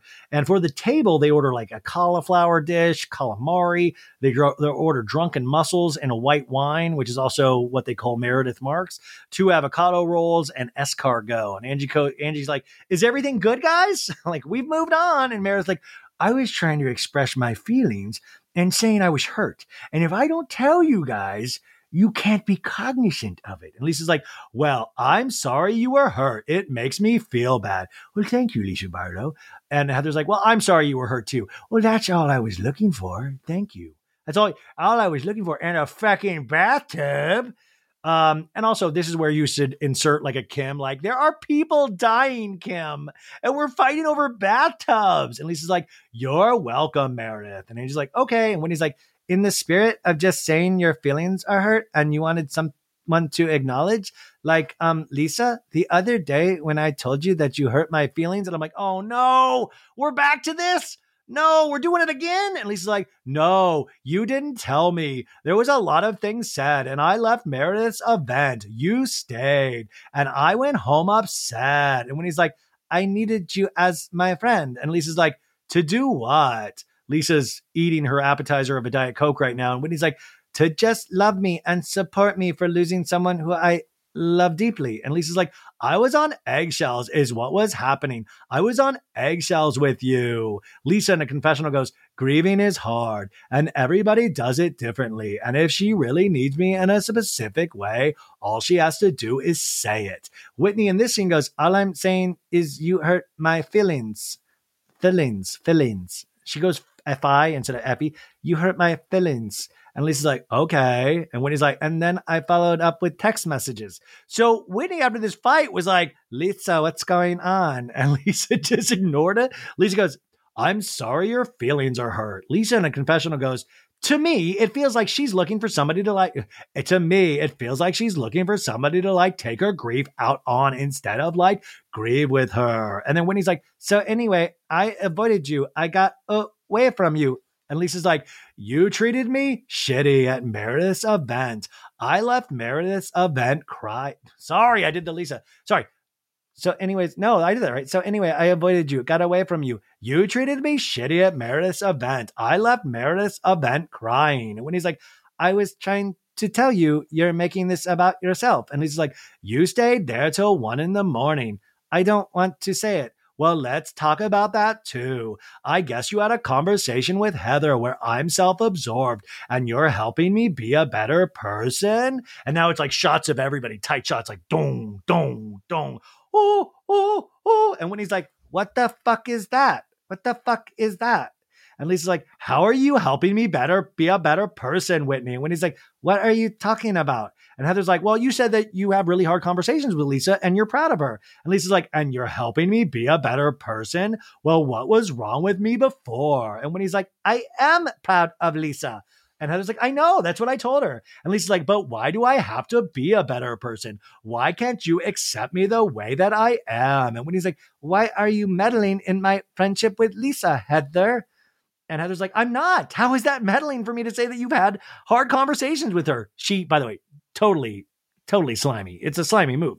Whitney's like, that is meddling. And Lisa's like, listen, this is what happened. And Whitney goes, I love Lisa. I'm am proud of her. And Lisa's like, I love you too. And Heather goes, How is that meddling? And Whitney goes, She's spinning this because what she'll be doing is attacking. And Heather's like, I'm not spinning this. I wrote a book. No, she goes, That's what you said, word for word, that Lisa doesn't understand how self-absorbed she is. And Whitney's like, You're trying to make it so that she'll be mad at me right now. And Heather goes, I can't make her be mad. You think I have uh, any control over her at all in any way, shape, or form? And Whitney goes, Bottom line, Lisa, I was hurt because I needed you. And Lisa's like, I felt like I was on eggshells with you, not just from that day, but being at your house a week prior. I left your house because I was frustrated, not because I was angry, not because I was hurt. Remember the house thing where she was like cussing up a storm? She's like, fucking bullshit, mother of fuck, God, God. And like Whitney's like, I have children here, please stop. You're, it's not a Dave Chappelle special. Please, I can't have you do this right now. And, um, I felt like you were chastising me, but what you did to me at her event was so fucking bullshit. There's that potty mouth again Whitney goes, What did I do to you? And he's like, You're walking away after making an accusation about me and her rubbing that in your face. And Whitney's like, I just said you need to be more self aware and read the room. I just I just said that you need to get a fucking clue in your fucking thick head. Read the room, dipshit. This is like self aware. I was fucking dancing on, I was doing the running man on eggshells around you. And Whitney's like, for the first time ever, I, man, Whitney sometimes, and that live voice will fool you, but she'll sometimes get that, get that little jab in there. It's like a good little one, two. It's light though. At least like, no, not forever, Whitney. I dance around you all the time. I like literally am so sensitive with your feelings. Tiny dancer, hold me closer, Lisa dancer. dancing all around Whitney Rose. And Whitney's like, when? Lisa's like, in life, in general, I'm a fucking bulldog. I like fucking can take everybody out and I temper myself and I quiet myself. I change the way I am around certain people because not everybody can handle it. That's it. And Whitney's like, do you do that because you love me or because you don't think I can handle it? This is getting really deep. And Lisa's like, because I love you. I love you, baby. Please listen, I have gone to blows with Heather over you, and I don't want to do that anymore. Whitney goes, and I've gone to blows with you over Heather, and Heather over you. I love. Okay, who's blowing who here? And Lisa's like, and the thing is, I don't want anyone speaking for me. Like, listen, we talk through our church issues, and like, I see her perspective, and I think she gets mine. And Whitney's like, okay, but you both put me in the middle of that. You have to realize that. And Heather's like, no, you put yourself in the middle of that. Whitney's like, oh, hell to the fucking no. And Meredith to Angie K. Meredith and Angie K have a moment here where they're like, cheers. Like they're like, uh, like we didn't just have an argument in the sprinter van. And Meredith goes, Angie, at least it's not one of us, right? yeah, yeah. And Angie's like, hey, maybe we could cheers to that. Cheers this is such a fucking weird group and such an amazing season. Oh my God. Whitney's like, this is between you and I, every time I sit down with you and Heather, she'd be like, she would be so triggered that I would support you in your journey of the church but not hers. And Heather's like, because it doesn't make sense. Don't narrate me. You don't know shit about me. Lisa doesn't have a journey. She's Mormon 2.0. And for you to even sit there and say that, I love that Heather, it's like, she's a fake Mormon. She's Mormon 2.0, but I'm going to say it in a way that kind of makes Lisa feel good about herself. And Whitney's like, Whitney goes, Heather, shut the fuck up. Everyone's stunned. Needle scratch. Even the choral music, like, they just look around at each other in the moment, like, did Whitney like Heather shut the fuck up? And Heather's like, oh, you want me to shut the fuck up? And Whitney's like, shut the fuck up, yeah. She says it calmly. She's like, yeah, shut the fuck up. And Heather's like, are you for real? Okay, you just said shut the fuck up to me. And Whitney's like, because I needed you to shut the fuck up. I I was like, yeah, Whitney. And Heather's like, well, then you can say it in a respectful fucking way. I'm pissed. Like, what's a respectful fucking way? Like, please doth shutteth the fucketh up, please. And Whitney's like, okay, good. And Heather's like, good? Don't you ever say shut the fuck up to me for something that has nothing to do with anything we're fighting about. And Whitney's like, okay, um, Lisa, I was hurt that you didn't respond to me. if you're if you're watching this on YouTube that you see I've just done a costume change for tonight. So we left off in this amazing Whitney, Heather, Lisa debacle at the table. And uh you know, Heather's like, good. Don't you ever say shut the fuck up to me for something that has nothing to do with anything we're fighting about. And Whitney's like, okay, Lisa, I was hurt that you didn't respond to me. Honestly, I feel like last year I'm used to you being the one that comforts me, you know? And Heather laughs at this and just kind of rolls her eyes. Like Heather has such an issue with Whitney. I really think, at least on the show, it comes off like Heather looks down on Whitney nonstop. Heather in a confessional goes, Whitney's version of their friendship is called delusion. It's amazing. You should try it. I mean, Lisa Barlow is a lot of amazing things, but mother, comforter, and nurturer, she is not. They're there now, Whitney. All will be well. And Lisa's like, I did try to console you. And Whitney's like, at that point, I was not receptive. Moving forward, please just don't ignore me. Even if you want to say fuck off, tell me to fuck off in a text. And Heather's like, yeah, just say shut the fuck up right in her face. And Whitney's like, yeah, Whitney holds up her glass to cheers Heather. And Heather's like, I'm not cheersing you, Wit. And it's like, why? Because I said, shut the fuck up? And others like, no, because you've sat here like some sort of weird devotee to the Lisa cult, which by the way, I'm a member of the Lisa cult. I like it. It's kind of like NXIVM. Totally dig it. She's got me on a good diet. Uh, Heather's like, when did you guys become dearest, closest friends that the first person you wanted to hug you after your best friend died was Lisa? When did that happen? And he's like, Mary Cosby wasn't available. No, she goes, you guys have no idea what Lisa and I's friendship is about. Heather goes, Well, tell us, explain it. And Whitney goes, If we were to tell you, you'd all be triggered and try to ruin it.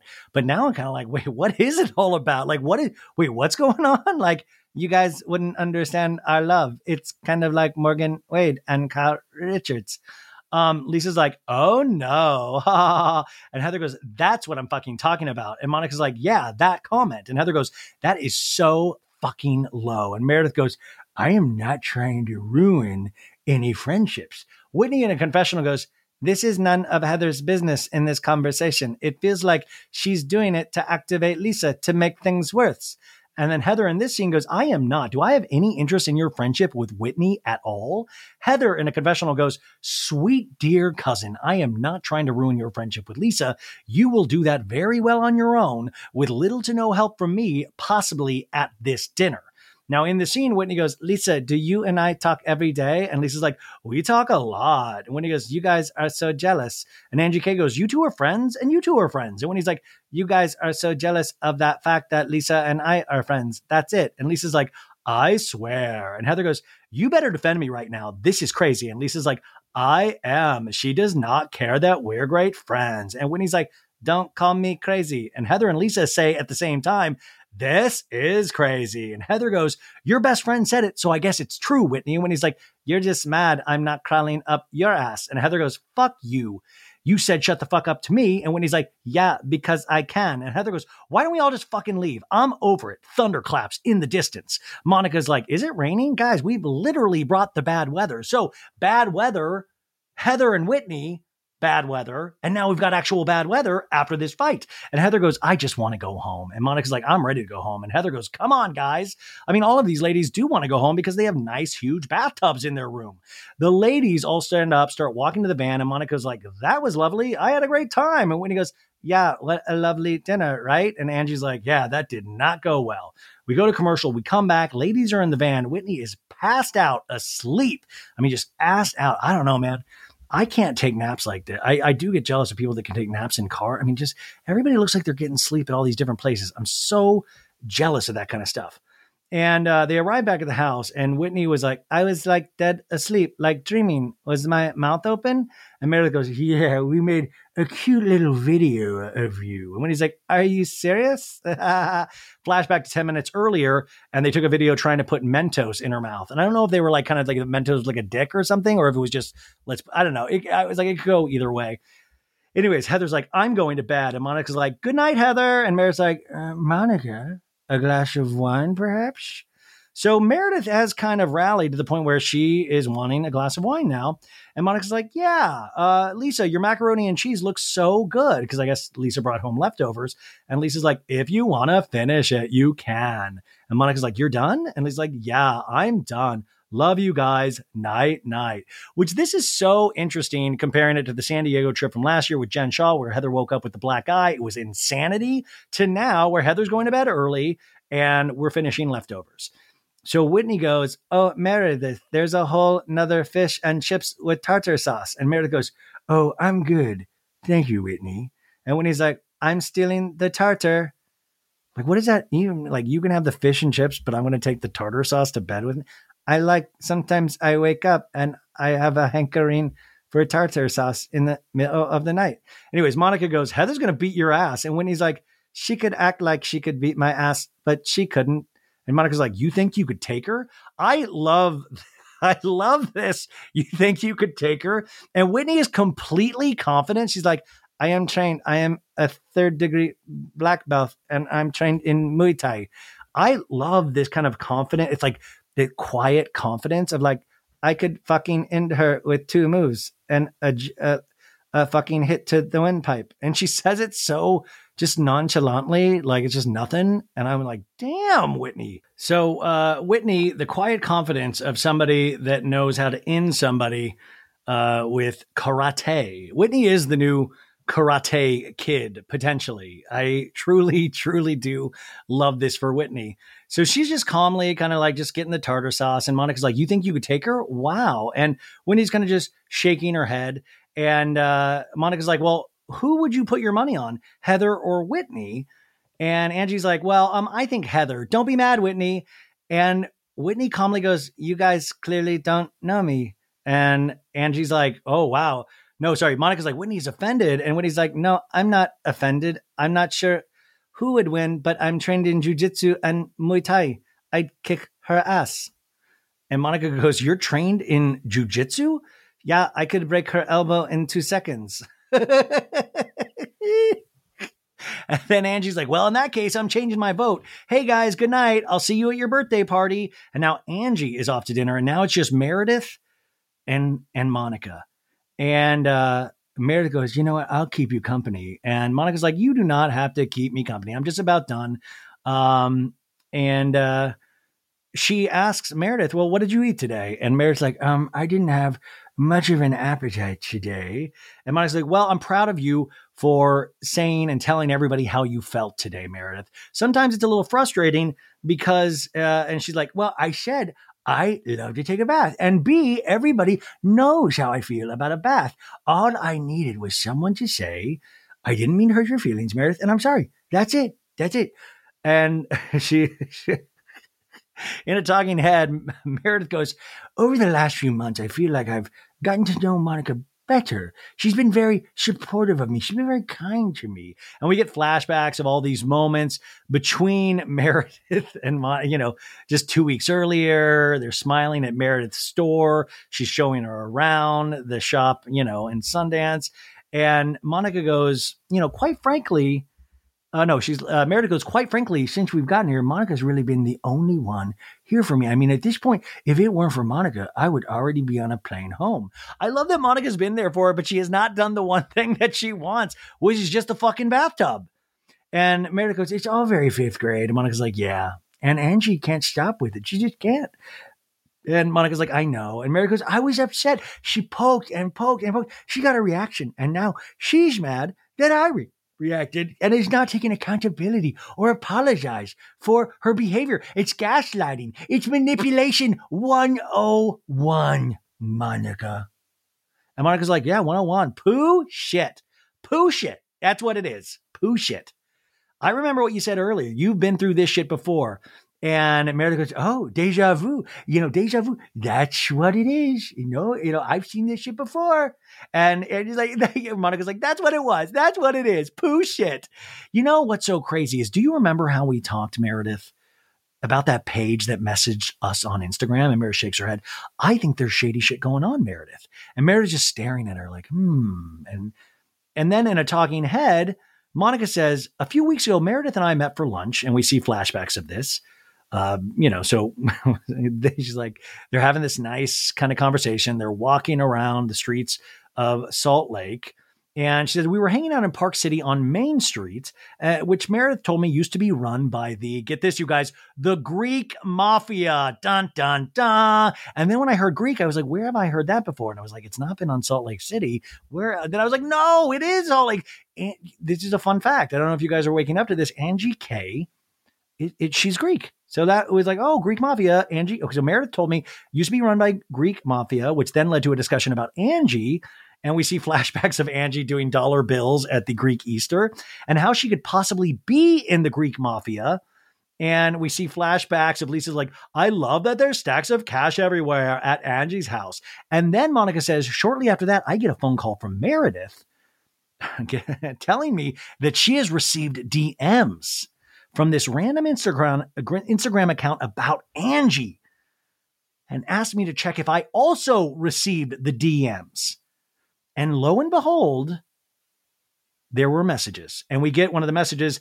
This is a message from this Instagram account. Angie K is a total fraud. She's not even close to the level of wealth she represents. In fact, one could say she's broke. One could, in fact, one could say that's interesting verbiage. She has a current tax lien against her, and her husband has declared bankruptcy. I've attached the bankruptcy filing and her tax lien with uh, uh, uh, something all public record, but we've known about them forever. Another couple on reality TV misrepresenting themselves. LOL. Shocking, I know. Just shocking, I know. And in fact, one could say are interesting little turns of phrase, if you will. So they show this DM. I love that Instagram is a part of these things. Um, but uh, it says how shady they were with their business and everything. I got so many more messages from them about her shit from this Instagram account. And Meredith, even though she's the one that brought it up, is just kind of staring at Angie like, um, uh, uh, sorry, uh, at Monica. She's just staring at Monica. And Meredith's like, well, what was it saying? And Monica's like, well, it, it's saying that it had all the documents of like of her and Sean's like finances and bankruptcy. It was weird. And Meredith just kind of stares, doesn't say anything, just picks up her glass of wine. She goes, Did you get that message too, Meredith? And Meredith dr- drinks her wine and just shakes her head and goes, I don't think so, but I don't know. I'm really, really far behind on my DMs. I haven't even looked at them, you know. Yeah. And she's staring with these like red eyes. And Monica's like, Yeah, it was like legal filings and numbers, Meredith. And Meredith goes, Well, I don't know anything about that. I don't. And Monica just shakes her head and and Meredith's like, huh? And Monica's like, well, that's so weird. It's just so weird. And she goes, I don't know if Meredith is severely jet lagged and exhausted and dehydrated, but I'm very confused why she's acting like she could not less care less about these DMs. When Meredith was the one that called me to tell me about the DMs in the first place. And Meredith goes, Karma comes back at you. This is not about me. And Mom goes, Yeah, it just, it comes back to bite you. It always does. You do bad things, it comes back to bite you. And Monica's just shaking her head. And Meredith picks up the glass of wine again. Next time on The Real Housewives of Salt Lake City. And they're like, Happy birthday, Monica. Oh my God. And it's like Bermuda, Bahama. They're on the jet skis. Everybody's like, Wee. And Wendy's like, Yeah. And Heather's like stalled out. Um, and then we see Angie um, talking to Lisa about something about Meredith. She believes that Angie's in the Greek mafia, she tells Lisa.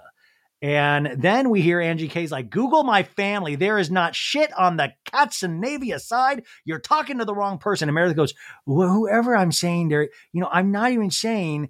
And Lisa's like, you're sending her the fucking DMs about Angie, Meredith. You've done it to me and it's not, I have not done it to you. You're done. You're just done. Tin roof rusted. Folks, we did it. A whole nother episode of So Bad It's Good, a Salt Lake City recap. Thank you to Laura Beth Hart for these amazing notes and wish me luck at this Jeff Lewis party. I'll let you know all about it on Friday for the Beverly Hills recap. Have a great Thursday, you guys. I'll talk to you soon. Bye. So Bad It's Good is a Betches Media production. The show is hosted and produced by me, Ryan Bailey, with Maritza Lopez and Sandra Fryer. Additional support provided by Sean Kilby, Jorge Morales Pico, and Rebecca Steinberg. Guest booking by Ali Friedlander. Video promotion by Laura Valencia. Be sure to send us your emails at so bad it's good with Ryan Bailey at gmail.com and follow the show at so bad it's good with Ryan Bailey on Instagram. And for additional craziness, go to patreon.com forward slash so bad it's good. Stay bad, baddies.